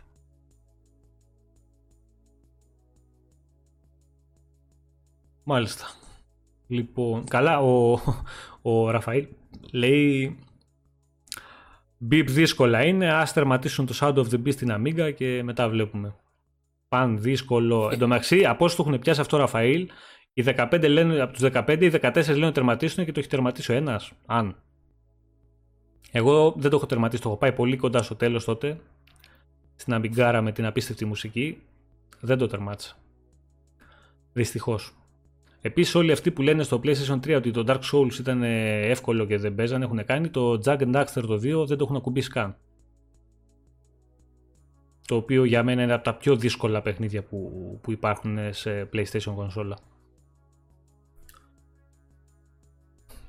Τέλος πάντων, λοιπόν, πάμε παρακάτω. Άλλο; Έχουμε ακόμα λίγα παιχνιδάκια. Εντάξει, ας φύγουμε τώρα από το Demon Souls. Το οποίο σαν παιχνίδι, εγώ πιστεύω θα βγει ωραίο το σύνολο θα είναι ωραίο. Δεν θα είναι αυτό και δεν θα αντιπροσωπεύει κατά τη γνώμη αυτό που ήταν το Dark Souls όταν βγήκε. Αλλά θα παραμένει ένα πολύ ωραίο παιχνίδι γιατί παιδιά το παιχνίδι μέσα έχει σχεδιαστεί πάρα πολύ όμορφα. Εντάξει, ό,τι και να λέμε, ας μην μας αρέσει η αισθητική, ας μην μας αρέσει το ένα, μας αρέσει το άλλο. Το παιχνίδι μέσα θα παραμένει όμορφο και αυτοί που δεν θα δώσουν τόσο μεγάλη βάση σε αυτά που είπε ο Πάνος πριν, ε, σίγουρα θα το απολαύσουν. Πάμε παρακάτω. Ε, Deathloop. Ε, PS5, PC, time exclusivity στο PlayStation 5. Θα βγει κάποια στιγμή προφανώς και στο Xbox αυτό. Ε, το shooter, το first passion αυτό Κώστα, δεν μου έκανε καμία εντύπωση. Ναι. Ε, Πού ήταν αυτό, ναι, Bethesda δεν ήταν αυτό; Από την Arcane ήταν αυτό. Arcane, ήταν; δεν θυμάμαι Bethesda, Ναι. δεν θυμάμαι που ήταν. Ε, πα- καμία αίσθηση, τίποτα. Δεν δεν- δεν με κράτησε καθόλου το ενδιαφέρον, δηλαδή ποιος θα κάτσει τώρα να παίζει ε, FPS σε αυτή τη μορφή και για πόσο θα το παίξει. Δηλαδή νομίζω θα είναι ένας από τους τίτλους που θα περάσουν έτσι και δεν θα ακουμπήσουν ο συγκεκριμένος. Ε, δεν ξέρω. Το προσπαθεί πολύ η Arcane, αλλά δεν- δεν- κα- για κάποιο λόγο δεν της βγαίνει. Δεν μπορώ να καταλάβω το λόγο. Οκ. Λοιπόν, το προχωράμε. Πάνο, 'σαι εδώ εσύ; Ναι, ναι. Έλα λίγο πιο κοντά γιατί σε ακούω από το πηγάδι λίγο. Ε, Θα. ξέρεις, Θα το κλείσω και θα ξαναμπώ. Ναι, Ναι. ναι, ναι. Λοιπόν, Resident Evil 8, Resident Evil Village, όπως θέλετε πείτε το. Ε, ταυτόχρονα και στις τρεις πλατφόρμες, PS5, Series X, PC. Εντυπωσιακό. Συνεχίζει από εκεί που τελείωσε το 7. Ε, τώρα φαίνεται λίγο πόσο καλή δουλειά είχε γίνει στο 4 που σιγά σιγά όλα εκεί γυρνάνε. Το θυμάσαι Κώστα όταν είχε βγει το 4 τι...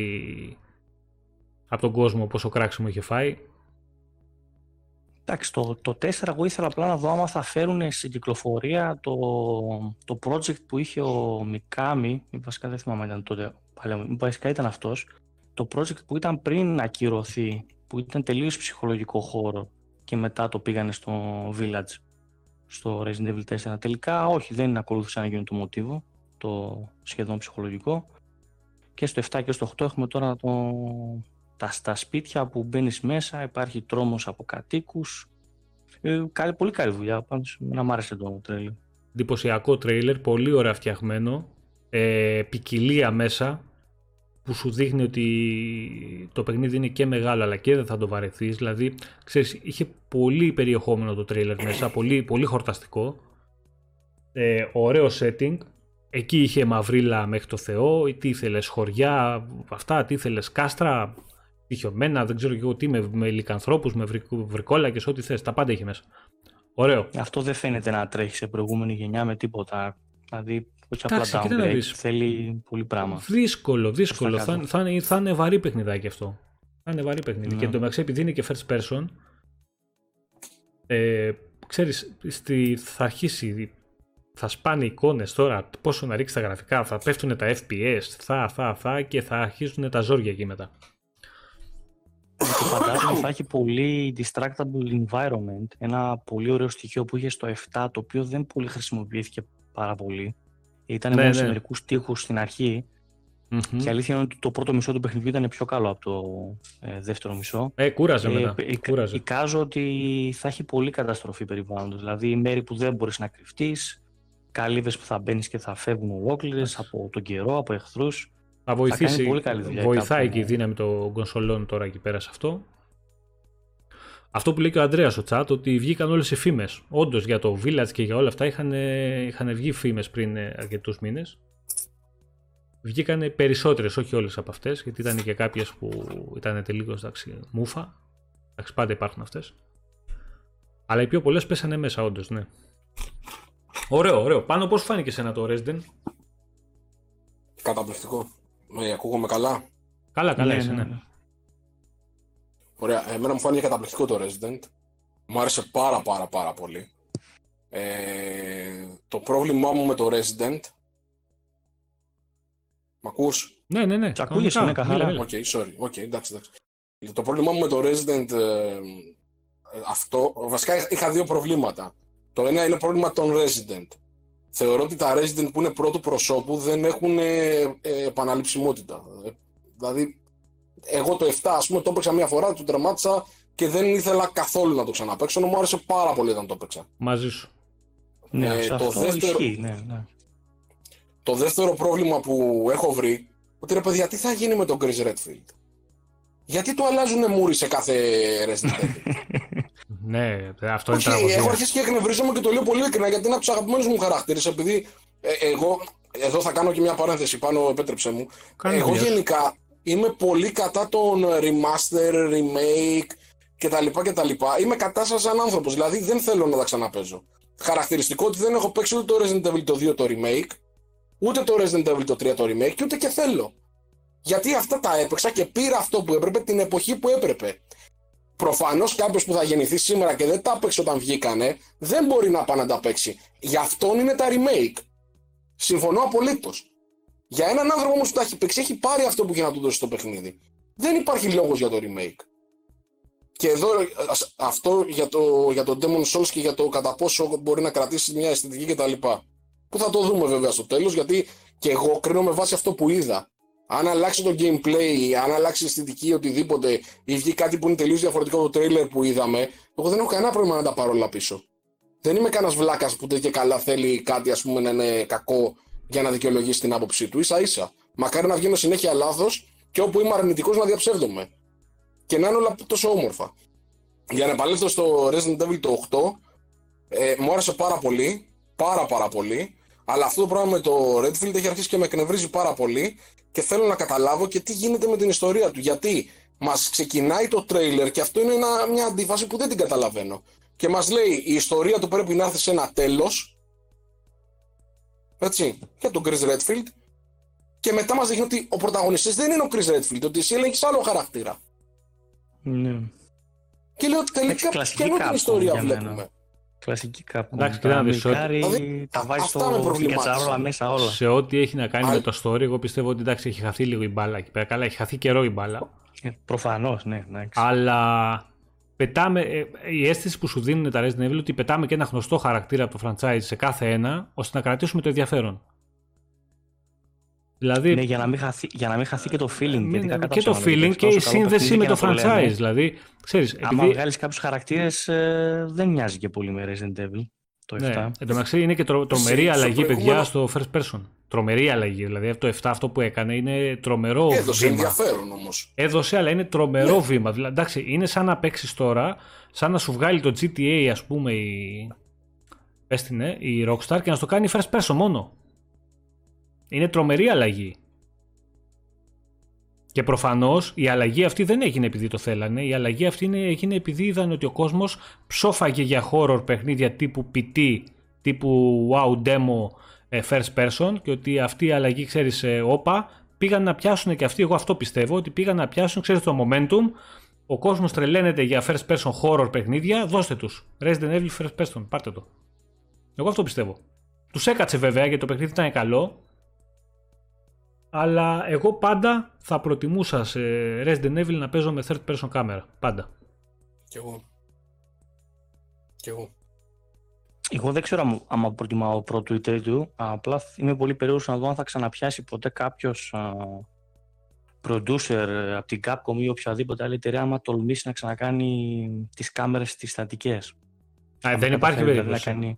Δεν υπάρχει Δεν περίπτωση. ξέρω, ναι. Και να σου πω κάποιος- κάτι, και κάποια γιατί να- indie και γιατί να προσπάθεια. το Έχω δει κάνει, ρε κάτι Κώστας, αυτό. πολύ μικρές προσπάθειες στο PC σε κάτι παιχνίδια. Ρε, εσύ το Θέλω να δω αν ψιλοκάναμε κάποιος στο 6. τολμάει. Ε, εντάξει, ας το 6 Το δεν ψιλοκάναμε ήταν στο τόσο, έξι. ναι.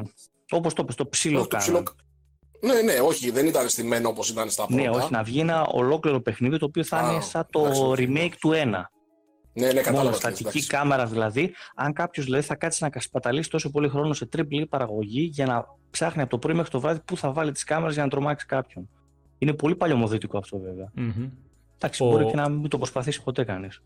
Ο φίλος εδώ, Min Sid, γράφει: Διαφωνώ, το 2 το είχα παίξει όταν είχε βγει, αλλά πια δεν μπορώ, είχε γεράσει. Λέει: Το remake ήταν φοβερό. Εννοείται ότι όποιος παιδιά έχει παίξει ένα παιχνίδι πριν ε, 20 χρόνια, 25 χρόνια, δεν ξέρω και εγώ πόσο, και είναι από τα αγαπημένα του, ε, να το ξαναπαίξει, γιατί πολύ απλά θέλει να παίξει ένα αγαπημένο παιχνίδι σε μια πολύ καλύτερη μορφή. Εννοείται ότι θα υπάρχουν και αυτοί. Εγώ πρόσφατα, ας πούμε, έπαιξα το remake του, το remaster του Mafia 2 το περίμενα γιατί είχα ακόμα την εικόνα μέσα μου ότι ήταν φοβερό παιχνίδι και μου άρεσε. Δηλαδή είχα περάσει τέλειο το το είχα παίξει το 2. Και το έπαιξα με χαρά άσχετο που βγήκε το remake ήταν μια τραγωδία. Remake το remaster. σαν remaster τραγωδία. Το παιχνίδι παραμένει να είναι ε, αξιόλογο. Έλα μου.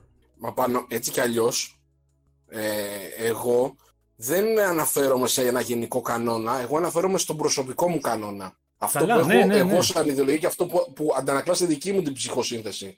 Σε κάποιον άλλον μπορεί αυτό το πράγμα που λέω να είναι από ηλίθιο όσο αδιάφορο. Ε, είναι απόλυτα σεβαστό. Είναι, πολύ, είναι πολλά, πολλοί οι λόγοι που κάποιος μπορεί να παίξει ένα παιχνίδι και πολλοί οι λόγοι που κάποιος δεν θα επιλέξει, ξέρεις, θα επιλέξει μάλλον να μην το ξαναπέξει. Δηλαδή, όποιος έχει παίξει το Resident Evil το 1 στο PlayStation 1 όταν βγήκε και ένιωσε τον δρόμο από το παράθυρο που σπάει με το σκύλο που σου πετάγεται πίσω στην πλάτη και δεν βλέπεις τι είναι και δεν ξέρεις τι είναι. Ε, και το χαμό αυτό που. Δεν θα το ξανανιώσεις αυτό όταν θα παίξεις το, το remake του Resident Evil του 1 όταν θα βγει, αν θα βγει. Δεν θα το ξανανιώσεις, δεν θα ξανατρομάξεις έτσι. Δηλαδή είναι τελείως διαφορετική η εμπειρία που ζεις τότε και κάτι τελείως διαφορετικό αυτό που θα ζήσει τώρα. Πιο πολύ νοσταλγία έχει παίζοντας ένα όμορφο ναι, ναι. παιχνίδι, πιο μοντέρνο αυτή τη στιγμή, παρά το ότι ξέρεις θα ξαναπάρεις ε, τα συναισθήματα που σου είχε δώσει τότε. Αυτό δεν γίνεται, παιδιά. Δεν επανέρχονται αυτά τα πράγματα. Τότε ήταν η αρχή. Παίξαμε τα πράγματα στο μηδέν. Από, παίξαμε τότε που ξεκινούσαν, που ήταν ε, πρωτόγνωρα αυτά. Πλέον δεν μας κάνουν εντύπωση ε, αυτά τα πράγματα. Ξέρεις ποιο είναι το πιο πρωτόγνωρο για μένα; Ότι άκουσα κανονικές φωνές και τις άκουσα στο PlayStation 1, στο Resident Evil το 1. Γι' αυτό και έχω τόση αγάπη για αυτή τη σειρά. Ακόμα θυμάμαι το What is this, it's blood, it's Chris's blood που ρωτάει η Jill, τον Barry. Μου έχουν μείνει καρφωμένα στο μυαλό. Mm-hmm. Καλά, τότε, τότε έσκαγε το, το τζάμι από 14 inch CRT τηλεόραση και νομίζαμε ότι είχαμε 7,1 ηχεία. Ναι, ναι, ναι. ναι εντάξει, ήταν... ναι, δεν εκεί με τα σκυλιά μιλάμε ότι πετάχτηκα πίσω. Ναι. Και τώρα Για... βάζεις 5,1 και λες εντάξει, όχι, δεν τρώω. Είναι... εγώ, εγώ, εγώ δεν διαφωνώ. Να σου πω κάτι. Αν ένα remake ε, εγώ διαφωνώ με τα remaster πάρα πολύ. Αν ένα remake έχει γίνει, κάνουν τόσο καλή δουλειά όσο κάνανε στο Resident Evil 2, εγώ είμαι μαζί στο να ξαναβγεί και οι καινούργοι, οι μικροί σε ηλικία να παίξουν ένα αξιόλογο παιχνίδι, θρηλυκό παιχνίδι. Γι' αυτό είμαι, Ξανά, γι αυτό είμαι και εγώ υπέρ πάρα πολύ ε, για τους νέους. Το είπα από την αρχή. Ναι, έτσι. αλλά όχι, γενικά για να, βγει. Είναι καλό να κυκλοφορεί. Και αυτό που λέει ο Μιν Σίγκ εδώ στο λέει, επίσης διαφωνώ με τη λογική ότι δεν μου αρέσει αυτό, δεν θα έπρεπε να βγαίνει. Ναι, αλλά λέει, αλλά αρέσει σε άλλους. Μαζί σου. Εγώ είμαι μαζί σου. Δηλαδή, δεν είναι κακό να βγαίνουν τα παιχνίδια από εταιρείες και στούντιο, όταν αυτά όμως δεν είναι και δεν κυκλοφορούν εις βάρος άλλων κυκλοφοριών. Εγώ αυτό λέω πάντα. Δηλαδή, αν η Konami, η Capcom και κάθε Capcom, δεν ξέρω ποια εταιρεία, είναι να κυκλοφορήσει ένα αλφα παιχνίδι καινούριο και το βάζει στο χρονοτούλα από ή στην άκρη για να βγάλει ένα remaster ή ένα remake, ναι. ε, όχι, είμαι αντίθετος. Όταν αυτό θα βγει ταυτόχρονα με μια, ένα καινούριο παιχνίδι, μια καινούργια κυκλοφορία, με γεια τους, με χαρά τους, καλά κάνουν και το κυκλοφορούν.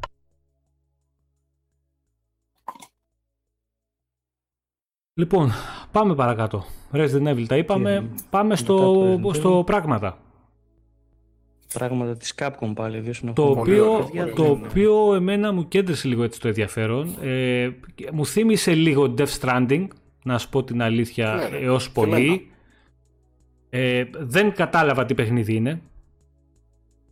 Έχει και ένα κοριτσάκι που, που δείχνει σαν φάντασμα, έχει έναν άλλον μετά, δείχνει διάστημα, δείχνει ό,τι θες δείχνει και αυτό. Ένα μπέρδεμα είναι. Ε, ταυτόχρονα θα κυκλοφορήσει σε όλες τις πλατφόρμες, PS5, Series X και PC. Να το δούμε. 22 είναι αυτό πάνω. Ε, πάει πολύ αυτό νομίζω. Το ένα, ένα ήταν για 22, ήταν πρέπει να ήταν αυτό αν δεν κάνω λάθος. Αυτό πρέπει να είναι, γι' αυτό το λέω. Ναι, ε, Ρε παιδιά, Καλά, δεν ξέρω. Το, το project Άθια να ξέρεις θα πάει μετά το 23. Καλά, έτσι όπως δείχνει αυτό. Να ναι. και όλα στο Άθια. Μα είπαν οι ίδιοι ότι είναι 2 με 3 χρόνια μακριά, δεν το λέω εγώ. Σε συνέντευξή τους την επόμενη μέρα. Εντάξει, εντάξει. Ε, πάρα πολύ θύμιζε πάντως σε Death Stranding. Δεν ξέρω αν είναι καλό αυτό, για μένα δεν είναι καλό. Ε, αν, είναι καλό αν έχει gameplay. Αν έχει gameplay Death Stranding, όχι δεν είναι καλό αν το κάνουν πιο ενδιαφέρον με καλύτερους μηχανισμούς μέσα και τα γραφικά του Death που ήταν υπέροχα, ε, μαζί τους. Θα είναι ωραίο παιχνίδι. Αν το δούμε και αυτό. Δεν, δεν, εγώ δεν τρελάθηκα να σου πω την αλήθεια. Απλά είχε λίγο ενδιαφέρον. Δηλαδή έκατσα και το ψάξα λίγο μετά. Είδα κάποια βιντεάκια. Ξαναείδα και το βίντεο κιόλας. Ε, δεν κατάλαβα τι παιχνίδι είναι. Αυτό είναι το πρόβλημά μου βασικά. Ναι, αν μου βρεις gameplay, να μου το στείλεις και εμένα. Ε. Όχι, δεν υπάρχει gameplay. Δεν υπάρχει. Βασικά, εμένα ρε παιδιά. Όχι, ηρωνιστικά το λέω. Εμένα, το... με ενοχλεί, εμένα με ενοχλεί όχι το, τόσο το αν θα δω gameplay, ε, ειδικά από ένα παιχνίδι που δεν τρελάθηκα κιόλας. Ε, που δεν καταλαβαίνω τι παιχνίδι είναι. Δηλαδή αυτό είναι που με τρελαίνει. να Ναι, βλέπεις πάρα ένα, πολύ κόστος. να βλέπεις ένα τρέιλερ, να βλέπεις ένα... και να μην καταλαβαίνεις Είναι τι θα space παίξεις. shooter, είναι Μπράβο, τι; τώρα- Είναι χώρο, είναι... Δηλαδή, αυτό μου θύμισε πάρα πολύ Kojima. Αυτό που λέει και ο Αντρέα εδώ πέρα. Μου λέει μόνο Kojima Production δεν έγραψε στο τέλος. Ε, δηλαδή, το ότι ξέρεις τι, αφήστε τα όλα στο φλου να νομ- πιστεύει ο καθένας ότι γουστάρει. Και να αρχίζουν να βγαίνουν φήμες και θεωρίες και να έχει ο κόσμος να συζητάει πάνω στο παιχνίδι που είδε, τι είναι και πώς θα είναι και, και, και, και, και. Αυτό που κάνει ο Kojima δηλαδή από 5 χρονών. Εντάξει, εμένα δεν μου αρέσει αυτό. Εγώ θέλω να είναι ξεκάθαρο. Ας μην μου δείξει gameplay αν δεν έχεις έτοιμο. Οκ, αυτό μπορώ να το δεχτώ μέχρι έναν βαθμό. Άμα είναι μια καινούργια προσπάθεια, είναι φρέσκο το παιχνίδι. Εντάξει, οκ, ας μην δω gameplay, αλλά δείξε μου τι θα παίξω. Δηλαδή, να καταλάβω τι, τι είσαι, ρε παιδί μου. Μπορεί Δεν να είναι ξέρω. ακόμα και στρατηγικής, ε. Ξέρω εγώ, ό,τι θες μπορεί να είναι. Φαντάζεσαι να είναι κανένα, Ναι, ναι. κανένα RTS. Ε, Καλό. όλα παίζουν, γιατί δεν μπορεί. Λοιπόν, Έλατε. τελευταίο. Ε, Horizon. Ε, δεν έχουμε. Όχι, μισό λεπτό. Όχι, Τι; όπα, όπα. Έχεις ξεχάσει ένα πολύ βασικό παιχνίδι και δεν- Επιδείξαμε, το περιμένω ε. και πόση ώρα. Ποιο ρε φίλε; Και δεν το έχω δώσει Το στη Ratchet λίστα μου. and Clank. Α, Α, ναι, μπράβο. το, ήταν πολύ πιο αργή. Ναι, το Φίλε, επιδείξαμε πολύ νωρίς. φίλε, δεν το έχω στη λίστα εγώ εδώ. Κακός. Κακός και είναι Όχι, πολύ το χαρακτηριστικό λέω παράδειγμα είναι- για την κονσόλα, ναι. Ναι, και, θέλω, και είναι το, Πάμε το σε αυτό. που θέλω να συζητήσω πιο πολύ απ' όλα. Πάμε σε αυτό, πάμε σε αυτό. Πάμε με αυτό, ναι. Ωραία. Ε, ε, ε, να ξεκινήσω με αυτό ή ήθελε να πει κάποιος να. Πάμε, πάμε, πάμε σε αυτό. Πάμε στο Ratchet. Ωραία. Ε, το, το μόνο παιχνίδι που. Το, το μόνο. Ίσως το μόνο, να το πούμε έτσι για να είναι τέτοιο, που ήταν next gen. Πραγματικά. Και παρά την αισθητική του που είναι πιο καρτουνίστικη και τα λοιπά, έδειξε ότι είναι next gen. Πώς το έδειξε αυτό, είχε ray tracing και ήταν καταπληκτικό του, οι τρόποι με τους οποίους άλλαζε κόσμος ε, χωρίς ε, loading screen. Εκεί μας έδειξε δηλαδή τις δυνατότητες αυτές που μας περιγράφει ο, ο Σέρνι που μας έλεγε από τη συνέντευξη του γρήγορου του SSD και τα λοιπά. Δεν ξέρω πώς ταχύτητα απαιτείται και τι γίνεται και τέτοια, δεν τα ξέρω αυτά, δεν είμαι τεχνικός. Αλλά είδα ένα παιχνίδι που ήταν άρτιο, που είδαμε πάρα πολύ gameplay και το θεωρώ πραγματικά το, την πιο ολοκληρωμένη παρουσίαση παιχνιδιού που έκανε η Sony για το PlayStation 5. Είχε και πολύ gameplay μέσα, το συγκεκριμένο. Ναι. Ναι, ήταν, άμα, άμα ρωτήσεις τον Πάχο πώς ήμουνα στο, στο, στο τρέιλερ του Ratchet, ήμουνα και λίγο πίσω βέβαια. Ήμουνα Ναι. επιφυλακτικός, επιφυλακτικός και όταν τελείωσε το τρέιλερ είπα ωραία. Ωραία, Αυτό δηλαδή ακριβώς. ήμουνα σε φάση δεν με κερδίζεις, δεν με κερδίζεις. Έχω αμφιβολία, έχω αμφιβολία, στο τέλος λέω οκ, ή μπράβο, Λύγησες. ίσο. Έκανε Ναι, ναι, ναι. καλή δουλειά Insomniac. ε, Εντάξει, μπράβο. παιδιά, γενικά η Insomnia κα- κάνει. Και το κάνει καπέλο καλή στην δουλειά. Insomniac που καθάρισε μισή, μισό τέτοιο, το καθάρισε μόνη της, έτσι. Και είναι η τελευταία προσθήκη της Sony. Ναι. Ναι, ναι, ναι. Ε, το θέμα ξέρεις ποιο είναι ότι πρέπει να δούμε όχι σε τρέιλερ και όχι κομμένο και ραμμένο, να δούμε το gameplay, να δούμε οι εναλλαγές αυτές πόσο θα γίνονται σε real time, να δούμε πώς θα λειτουργεί. Το παιχνίδι είναι πανέμορφο μέσα, δηλαδή και στο τρίχωμα του, Εντάξει. του, του χαρακτήρα είδες ότι έχει ray tracing πάνω, είδαμε κάποιες αντανακλάσεις που βλέπεις ότι είναι... Βέβαια δεν είναι ray tracing στο Θεό, να πεις ότι όπα τι είδα μου Όχι, πέταξε τα μάτια έξω. χαμένο Ή- ray tracing, ναι, αλλά είναι, είναι, είναι ray tracing όμως πάνω. Υπάρχει όμως, ναι, υπάρχει, ναι. Ε, Και δίνει, δίνει δηλαδή μια, μια ωραία τέτοια μέσα στο, στο οπτικό Αλλά εννοείται, ναι. Το παιχνίδι, αποτέλεσμα. το παιχνίδι είναι πολύ καλό. Βέβαια είναι ένα platform παιχνίδι το οποίο δεν θα το παίξουν όλοι. Γιατί δεν παίζουν platform Εντάξει, αυτό παιχνίδια. δεν έχει σχέση. Δυστυχώς. Αλλά η Εντάξει, δουλειά, η αυτό δουλειά... δεν έχει σχέση. ναι. Όχι, όχι. Η δουλειά που έχει κάνει η Insomniac είναι πολύ καλή. Είναι πολύ καλή. Είναι αυτό. Ναι, ναι. Και Ε, γενικά πάντα πάρα τα, πολύ Rats, ωραίο. πάντα τα Rats ήταν ιδιαίτερα παιχνίδια. Είχαν πολύ ωραίους μηχανισμούς μέσα. Ε, αυτό, αν η εναλλαγή αυτή τον κόσμο, ξέρεις από το ένα στο άλλο και αυτό γίνεται σε μηδενικό χρόνο, θα είναι, είναι εντυπωσιακό. Είναι ωραίο. Το παράπονο με όλα αυτά τα παιχνίδια, και θα το πω τώρα, αν και είναι να το πούμε στο τέλος κανονικά, είναι ότι τα πιο πολλά από αυτά, ίσως και σχεδόν όλα, χωρίς να είμαστε σίγουροι και κανείς δεν ξέρει, γιατί και στο Digital Foundry που είδα δεν ξέραν να το πούνε με σιγουριά, είναι 30 FPS. Ναι, δεν ξέρουμε τώρα. Παιδιά, τι είναι αυτό. κρίμα και είναι αμαρτία το Θεό να πηγαίνουμε σε νέα γενιά και να έχουμε τόσα πολλά παιχνίδια με 30 FPS. Καταλαβαίνω ότι θα πρέπει να γίνει ένας συμβιβασμός, ειδικά σε παιχνίδια που έχουν και ray tracing. Στα υπόλοιπα, για μένα δεν δικαιολογείται. Αν δεν μπορείς να πετύχεις τη 4K ανάλυση, κάτι είναι 2K και 60. Δεν είναι δυνατόν δηλαδή να μου πηγαίνεις τώρα με το τέτοιο. Το, το Demon Souls να ξέρετε ότι δόθηκε σαν ε, ε, επίσημη τέτοια ότι θα έχει δύο mode. Το ένα θα είναι 4K στα 30 και το άλλο θα είναι 1080 στα 60. Ωραίο και τους βγάζω το καπέλο που δίνουν την επιλογή. Μα, Αλλά ρε παιδιά, μαντεύτε... μιλάμε για port ένα παιχνίδι του PlayStation 3. Ε, ε, port, συγγνώμη, ένα, ένα remake του PlayStation 3. Δεν μπορεί να τρέξει 60 FPS σε 2K ανάλυση. Όχι σε 4K, σε 2K δεν μπορεί να τρέξει. Ναι, ναι, ναι. Μαζί σου. Αμαρτία. Επίσης, αυτό που λέει εδώ ο Ανδρέας ο Τσάτ ε, έχει μια βάση και λέει δεν είδε στο Ratchet λέει είδε Ray Tracing, δεν είδε κάτι λέει ε, διαφορετικό από τα προηγούμενα Ratchet Clank. Τουλάχιστον στο gameplay. Ναι, είναι ένα δοκιμασμένη συνταγή, πετυχημένη. Είναι ένα παιχνίδι το οποίο απλά λες ότι θα είναι πιο όμορφο. Και θα κάνει χρήση προφανώς το εντυπωσιακό του στοιχείο θα είναι αυτή η εναλλαγή των πιστών, των κόσμων και, και, και σε τόσο αν γρήγορα. Αν εναλλάσσει τους κόσμους, αν εναλλάσσει τους κόσμους τόσο γρήγορα, έχει το Ray Tracing και είναι το παιχνίδι τόσο όμορφο, γιατί αυτό είναι ένα, από, ε, ένα βηματάκι κάτω από τα κινούμενα σχέδια περίμενε, που βλέπουμε τις περίμενε, Pixar και λοιπά. Πάντα, έτσι. πάντα τα Ratchet, σε όποια κονσόλα και να παίζουν ακόμα και τα Ratchet του PS3, καλά δεν θα πούμε για τα πιο πίσω, ήταν πανέμορφα.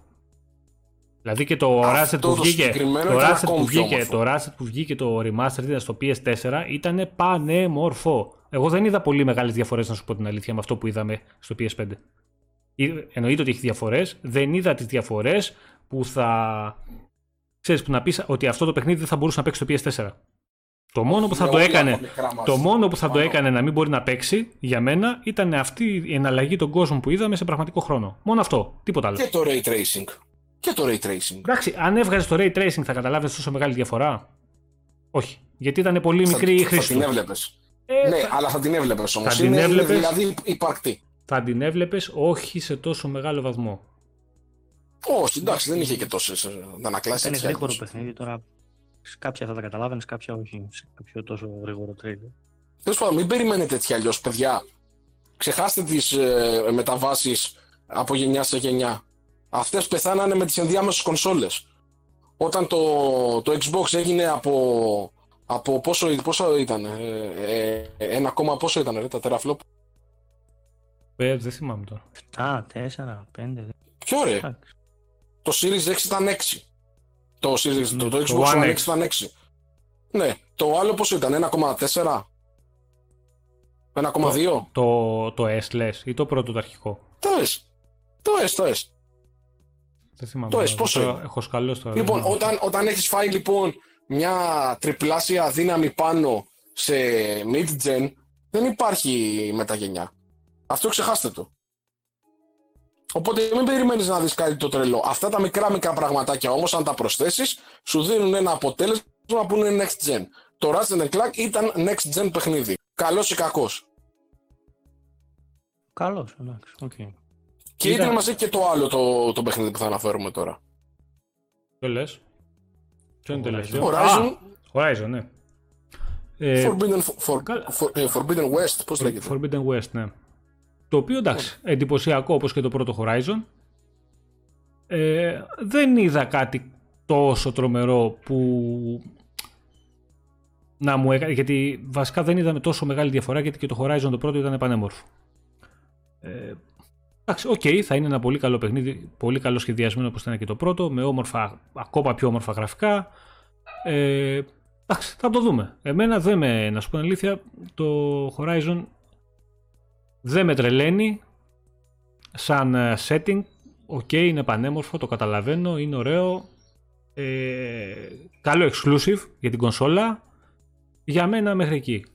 Ε, προσωπική μου γνώμη, έλα έτσι όπως το είδα, είναι το δεύτερο σε ομορφιά next gen παιχνίδι που έχω δει. Μετά το Hellblade το 2 που είναι πρώτο και αξεπέραστο, σε αυτό που έχουμε δει μέχρι τώρα τονίζω έτσι. Ε, το μέχρι στιγμής τουλάχιστον είναι αξεπέραστο. Το δεύτερο παιχνίδι που έρχεται είναι το Horizon. Το Horizon. Εντάξει, το οποίο μάλλον θα αργήσει πιο πολύ από όλα όσα συζητάμε. Δεν ξέρω, ναι. Μπορεί. Για μένα, εντάξει, τουλάχιστον τελείωσε το show η Sony με κάτι που εμπιστεύεται και η ίδια ότι θα είναι πολύ καλό. Ξέρεις δηλαδή ότι. Μα είναι, μα είναι και αγαπημένο παιχνίδι. παιχνίδι. Δεν είναι μόνο ότι είναι καλό είναι και παιχνίδι. Και είναι αγαπημένο και από τον κόσμο. Και είναι και παιχνίδι που είναι πολύ σημαντικό αυτό που το περίμενε ο κόσμος.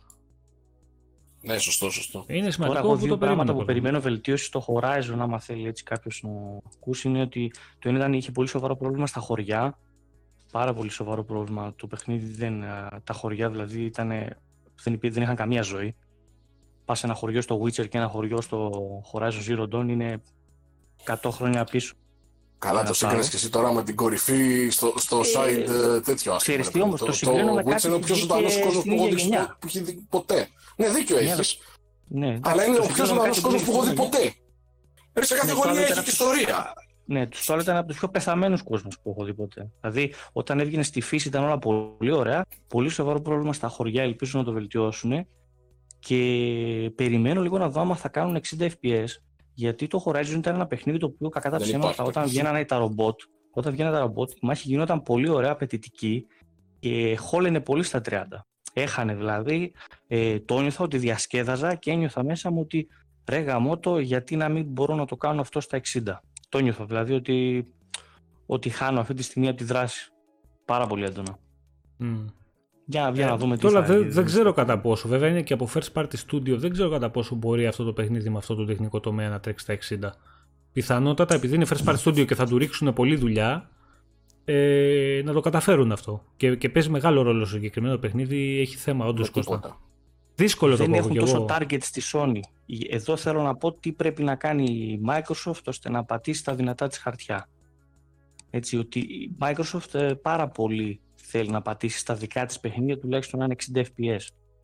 Ε, πρέπει να μείνει εκεί από όσο έχει αποδείξει και πρέπει να το δείξει αυτό και στο επόμενο της show. Μμμ. Εντάξει και μην ξεχνάμε παιδιά, είχε γράψει κάποιος και ρωτήσει πριν ξέχασα αν είναι το show της Microsoft 20 Ιουλίου. Δεν ξέρουμε ακριβώς ημερομηνία. Είναι τον Ιούλιο, ακριβώς δεν έχει ανακοινωθεί ε, ποια μέρα θα είναι το event. Εντάξει, Θα σας ενημερώσουμε και εμείς όταν το μάθουμε, εντάξει, θα το μάθετε έτσι κι αλλιώς. Ε, το θέμα είναι ότι από Microsoft δεν έχουμε δει ακόμα τα μεγάλα χαρτιά. Έκανε ένα event με κάποια exclusive μικρά, μικρά, ok, με κάποια καλά exclusive, ε, χωρίς να είναι AAA παιχνίδια φυσικά. Ε, έδειξε μια πρώτη εικόνα από τα παιχνίδια που θα έρθουν. Τώρα περιμένουμε το, το event του Ιουλίου, το οποίο θα δείξουν ε, και τα first party παιχνίδια, τους μεγάλους τίτλους. Περιμένουμε να δούμε αν θα δούμε Fable, περιμένουμε να δούμε ε, αρ- ε, το Hellblade ακόμα καλύτερα, περιμένουμε Halo Infinite, Έχουμε θέμα να δούμε, έχει πολύ ενδιαφέρον το συγκεκριμένο event. Εγώ το περιμένω με, με πολλή αγωνία. Απ' την άλλη αυτό που με χάλασε είναι ότι δεν έχουμε event μέσα στον Ιούνιο. Πού πήγε το event του Ιουνίου;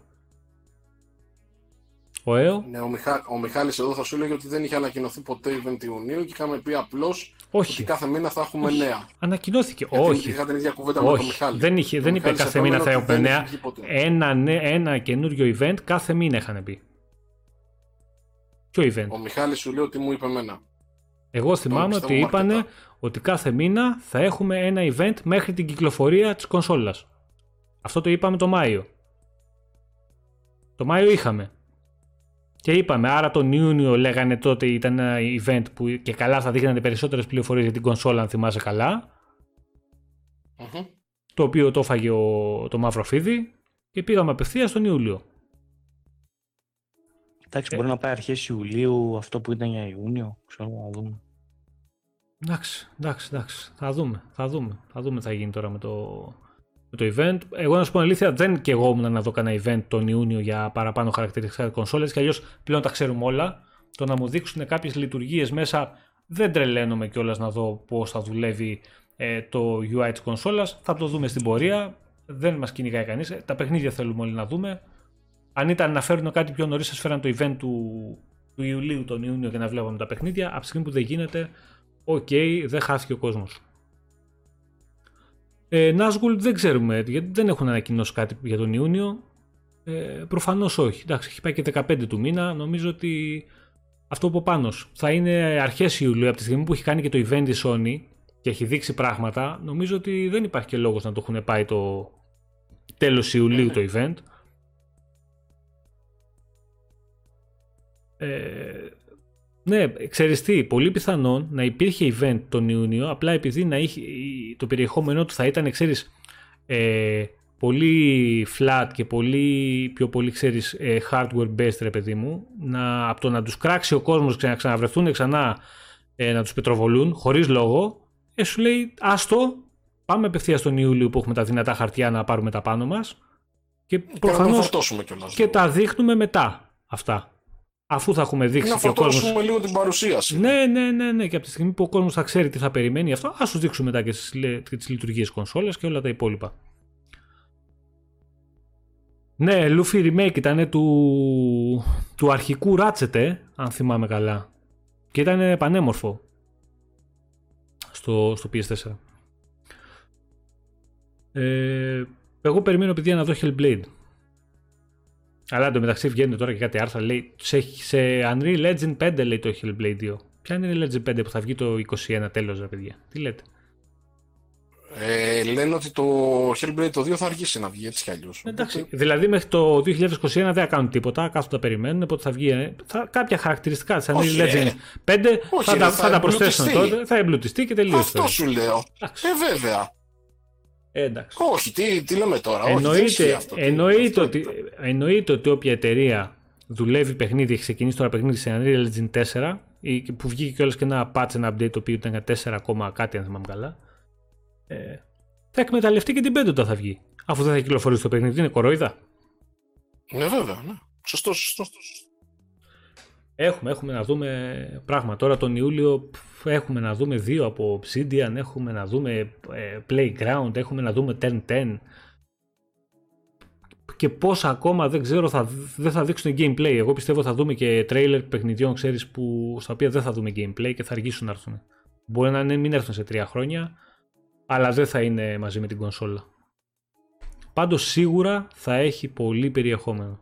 Σίγουρα. Ο Ραφαήλ λέει η Unreal Engine 5 είναι ένα upgrade της 4. Ε, μα εννοείται ότι είναι upgrade της 4.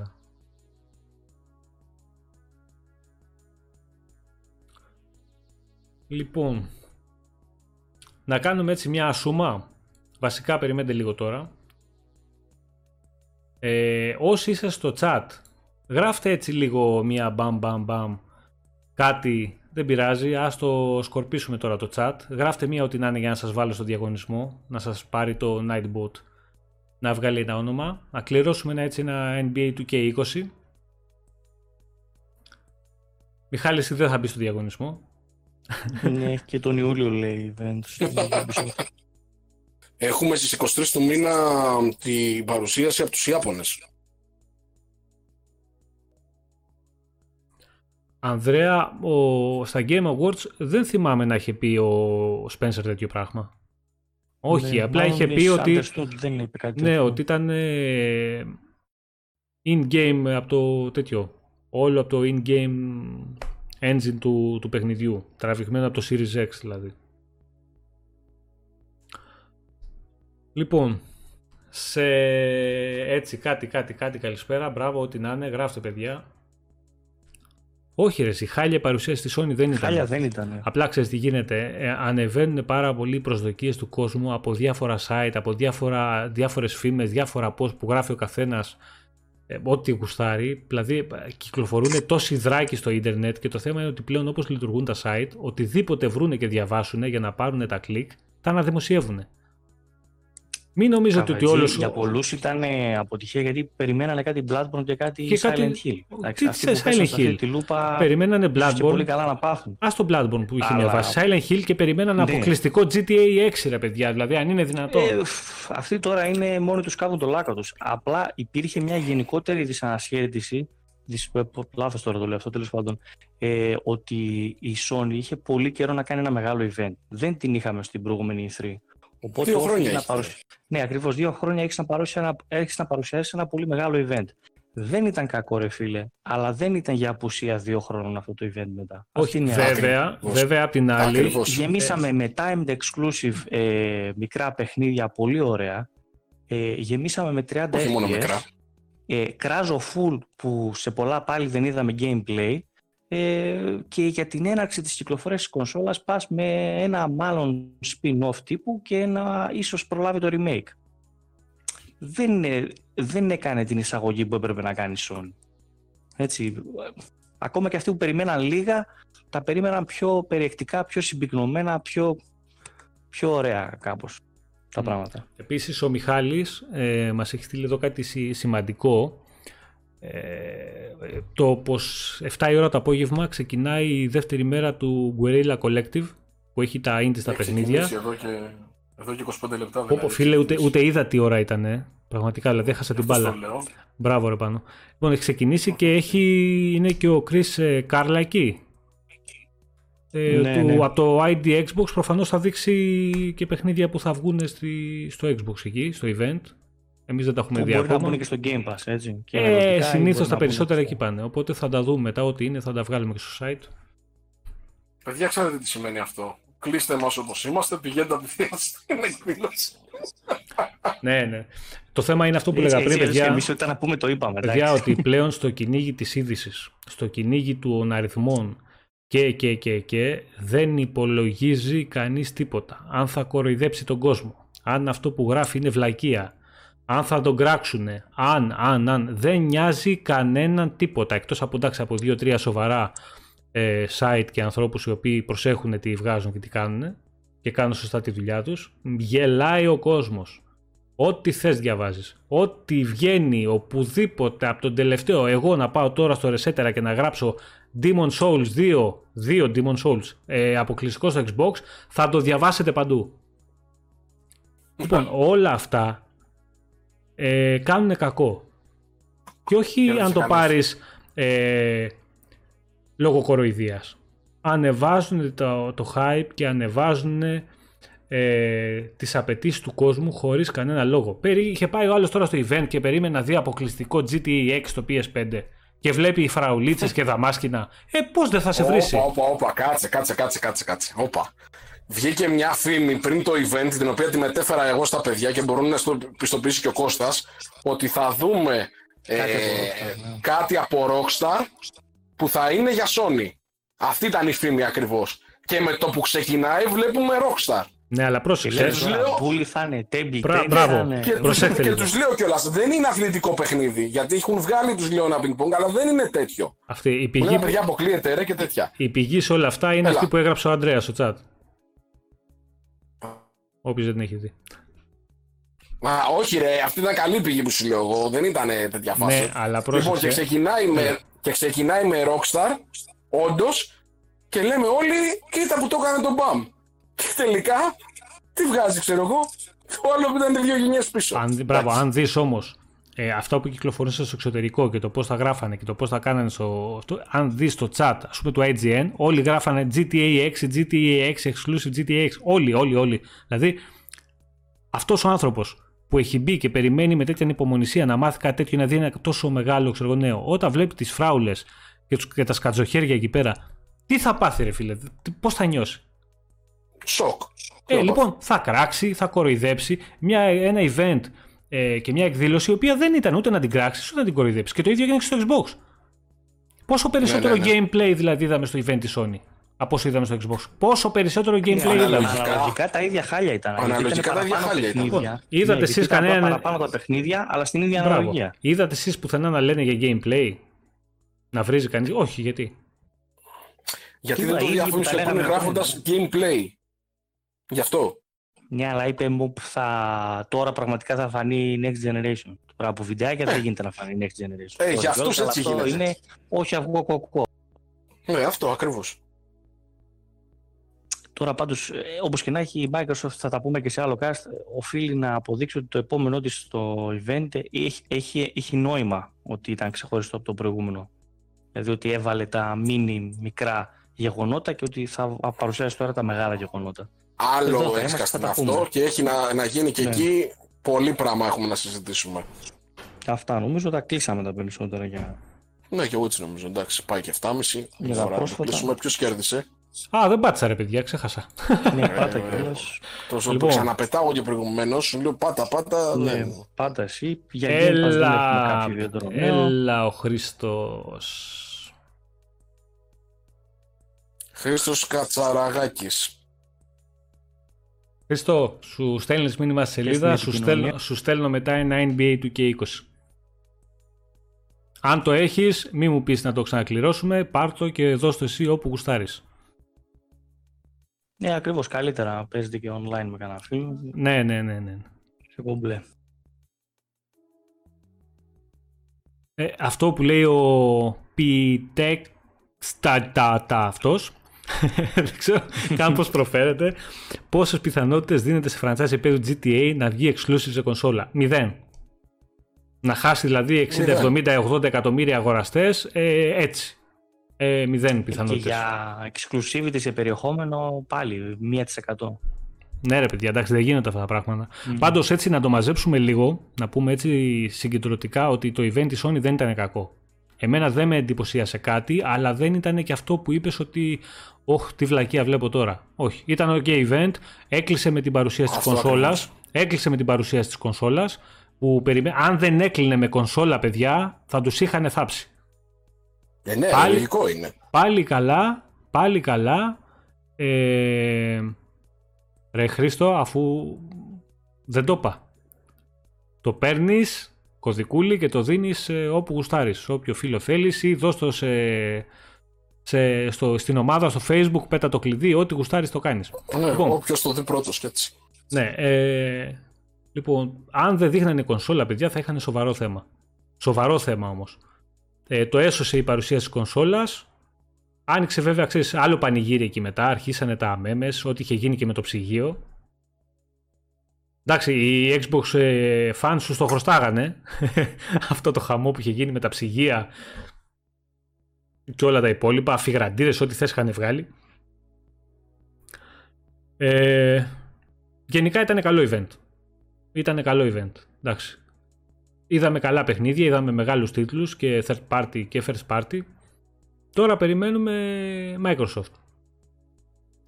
Περιμένουμε Microsoft. Έχει ευκαιρία να πάρει πίσω το, το αίμα της, να δείξει πολύ, πολύ καλά παιχνίδια, να κερδίσει κοινό. Ήδη έχει ε, κερδίσει τη, ξέρεις, τον κόσμο.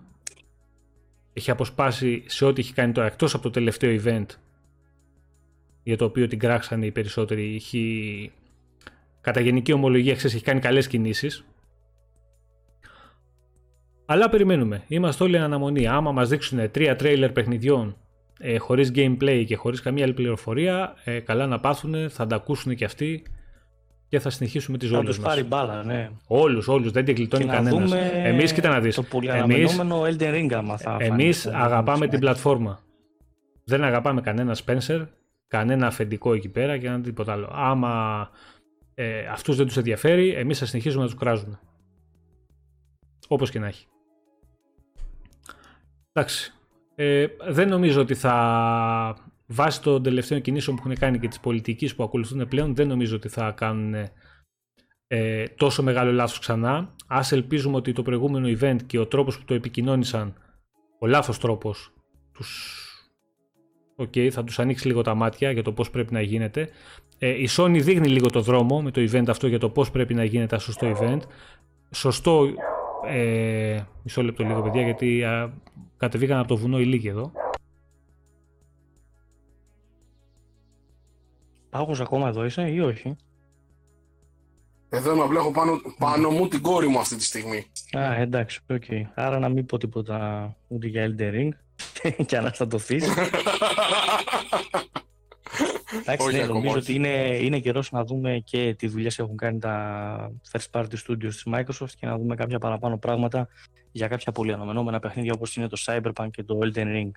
Πάντως, εγώ που ήμουνα τουλάχιστον στο cast ο πιο, ο πιο έντονος επικριτής μαζί με σένα ίσως του, του event της ε, Microsoft ε, να σου πω ότι πέντε παιχνίδια κράτησα από το event της Sony και πέντε παιχνίδια κράτησα από το event της Microsoft.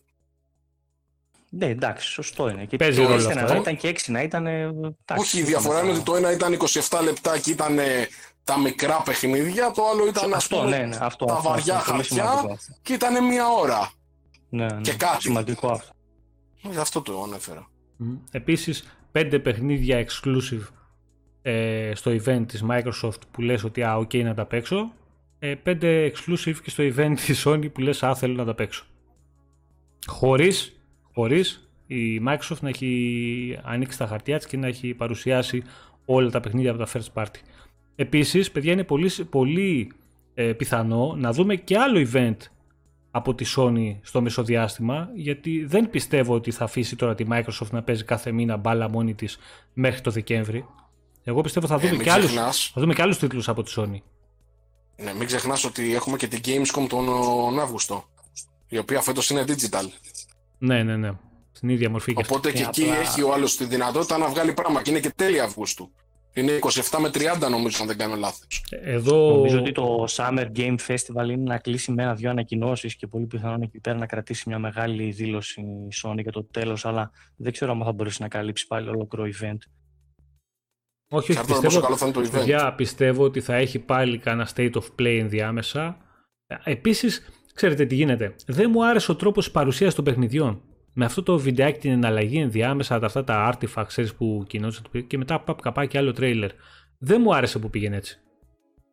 Το event. Δηλαδή... Προσπαθούσαν να χτίσουν την φάση για το, για, την... μου άρεσε, για το ναι. σχεδιασμό της κονσόλα. Για την κονσόλας, ναι. Ήταν δηλαδή μια κορύφαση για το. Νομίζω και εγώ δεν τους βγήκα. Για, για μένα η, η, παρουσίαση, η παρουσίαση του Series X, το τρέιλεράκι αυτό, είναι ό,τι καλύτερο έχω δει ποτέ για παρουσίαση κονσόλας. Δεν έχω δει τίποτα καλύτερο από αυτό. συμφωνώ απολύτως. Τίποτα, τίποτα. Δηλαδή, κάθε φορά που βλέπεις αυτό το τρέιλερ, αυτό το συγκεκριμένο βίντεο, παιδιά, είναι, είναι ανατριχιαστικό, είναι τρομερό. Είναι τρομερό. Λοιπόν, ε, Σταύρο, τον Ιούνιο δεν έχουν ανακοινώσει κάτι. Πιστεύαμε ότι κάτι θα κάνουν. Μάλλον όπως δίνουν τα πράγματα δεν θα κάνουν κάτι. Θα πάνε απευθείας στα πάντα τον Ιούλιο στο μεγάλο event με τα παιχνίδια. Τι ωραία δεν θα mm. ήταν. Γράφει εδώ ο φίλος Πέτεζ. Ωραία δεν θα ήταν να βλέπαμε το Elden Ring στο event της Microsoft. Όχι, θα το δούμε το Elden Ring στο event της Microsoft. Τελεία και παύλα. Ξέρεις τι γίνεται όμως, δεν νομίζω ότι στο event θα δείξουν first party, ε, third party παιχνίδια που θα βγουν multiplatform. Θα δείξουν. Για να δούμε. Δεν ξέρω. Okay. Δεν ξέρω. Πιστεύω ότι θα τα κρατήσουν για άλλο event αυτά αργότερα. Γιατί όταν σου λένε ότι κάθε μήνα θα σου κάνουμε καινούργιο event, ε, τι θα δείξετε στα υπόλοιπα. Είναι ακόμα άλλοι 6 μήνες, ξέρω εγώ. Εντάξει. Δεν βγάλει τον Ιούλιο, θα έχεις άλλους 4 μήνες να, δείξεις, ε, να κάνεις event. Θα πρέπει να έχεις παιχνίδια να κρατήσεις να δείξεις και εκεί. Και κάποια δυνατά κιόλας για να έχεις και νόημα. Γιατί άμα βγάζεις ε, ε, event με παιχνίδια φραουλίτσες, ε, θα σε κράξει ο κόσμος και καλά θα σου κάνει, ξέρω εγώ. OK, okay. θα το δούμε. Αυτό που λέει τώρα ο Φόβος λέει δεν θέλω να δω ούτε Forza ούτε Halo ούτε Hellblade. Θέλω να με τιζάρει για το τι πορεία έχει σκοπό να ακολουθήσει όλη τη γενιά όσον αφορά τα παιχνίδια. Πιστεύω ότι θα είναι ένα σύνολο.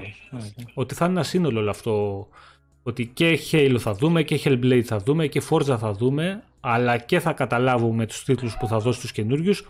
Την πορεία που θέλει να ακολουθήσει. Και νομίζω ότι πλέον έχουμε καταλάβει όλοι το πώς θα το πάει η Microsoft.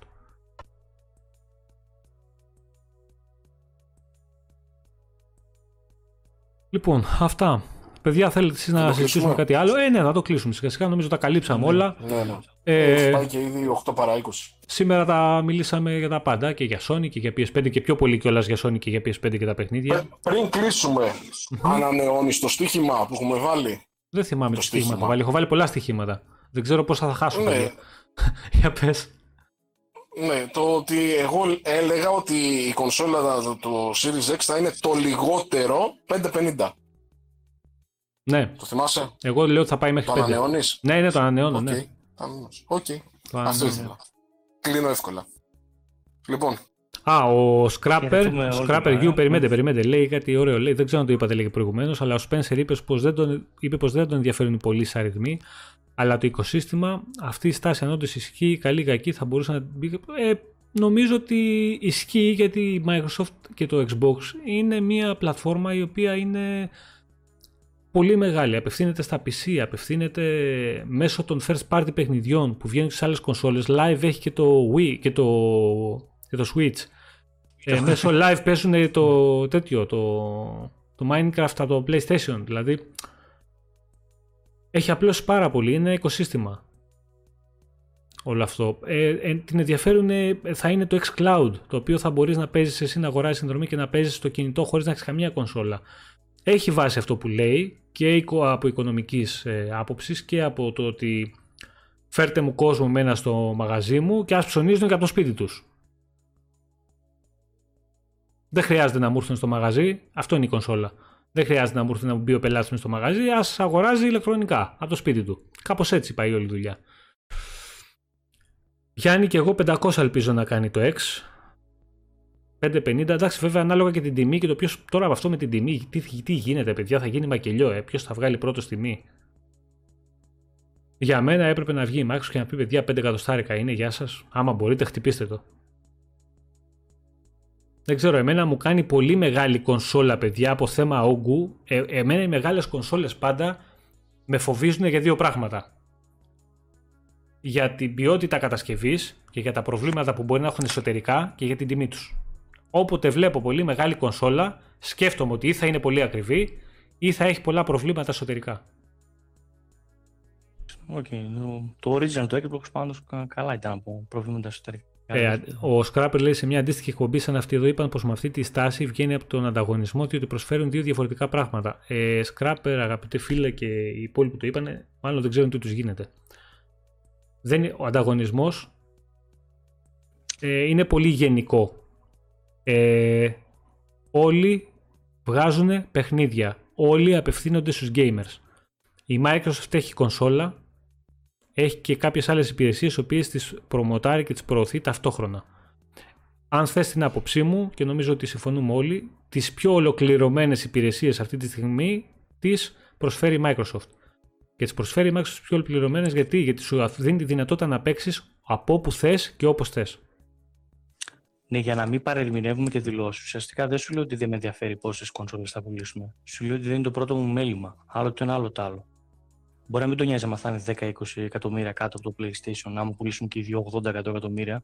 Αλλά άμα πουλήσει το Xbox Series X 10 εκατομμύρια σε όλη τη γενιά, θα, θα έχει πρόβλημα. Ε, πώς δεν θα έχει; Κάνει το brand αλλά πάει κάτω. Αλλά όμως... σου λέει ότι δεν είναι το πρώτο μου μέλημα. Ναι. Άμα είμαι από τον, πίσω από τον ανταγωνισμό μόνο στι κονσόλες 5, 10 και 15 εκατομμύρια, δεν τον ενδιαφέρει. Αυτό. Το αν θα είναι με 10 εκατομμύρια πίσω, αλλά έχει πουλήσει παιδιά 400 ε, εκατομμύρια συνδρομές Ultimate σε PC, κονσόλες, ε, κινητά, δεν ξέρω και εγώ πού, ποιος θα είναι κερδισμένος; Και εσείς πιστεύετε ότι αν κάνει τέτοιες πωλήσεις και πιάσει τόσο κόσμο, δεν θα έχει αντίκτυπο αυτό στην κονσόλα και στα παιχνίδια που θα βγάλει η εταιρεία σε όλες τις πλατφόρμες; Εννοείται ότι θα έχει αντίκτυπο. Κερδισμένοι θα είναι όσοι είναι στο οικοσύστημα του Xbox με οποιοδήποτε τρόπο. Άρα έχει βάση αυτό. Όποιος λέει ότι επειδή ε, έχει πλατφόρμες και έχει Game Pass και έχει και PC, ε, δεν την ενδιαφέρει η κονσόλα, ε, απλά τα βλέπει τα πράγματα λίγο με παροπίδες και χωρίς να τα σκέφτεται και πολύ καλά προφανώς. Τέλος πάντων, αυτά. Λοιπόν, να το μαζέψουμε. Παιδιά, σας ευχαριστούμε όλους για την παρέα. Όσοι ήρθατε εδώ και μας ακούσατε, είπατε την άποψή σας, μας κάνατε παρείτσα πάνω απ' όλα. Γιατί, εντάξει, παίζει πολύ μεγάλο ρόλο να έχουμε εδώ και αντίλογο στο chat, να λέμε και την άποψή σας και την άποψη δική σας. Να είστε καλά να παίζετε όλοι πολλά παιχνιδάκια καλά. Αύριο θα βγουν τα αποτελέσματα του διαγωνισμού με τα καπελάκια, τις μπλουζίτσες και, και, και, και από τη CD Media. Θα τα βγάλουμε στο site κάποια στιγμή αύριο. Θέλω να πιστεύω αν προλάβω το πρωί. Ε, πάνω, Κώστα. Καλό απόγευμα. Χαίρετο και εγώ τον κόσμο, δεν έχω κάτι άλλο. Ευχαριστούμε πάρα πολύ. Να είστε καλά. Ανεώνουμε για την ερχόμενη εβδομάδα. Και τώρα ναι, συντονιστείτε ναι, ναι. για να δείτε και τα Xbox ID. Λοιπόν, να είστε καλά παιδιά, τα λέμε. Καλή συνέχεια. Στο καλό. Γεια χαρά.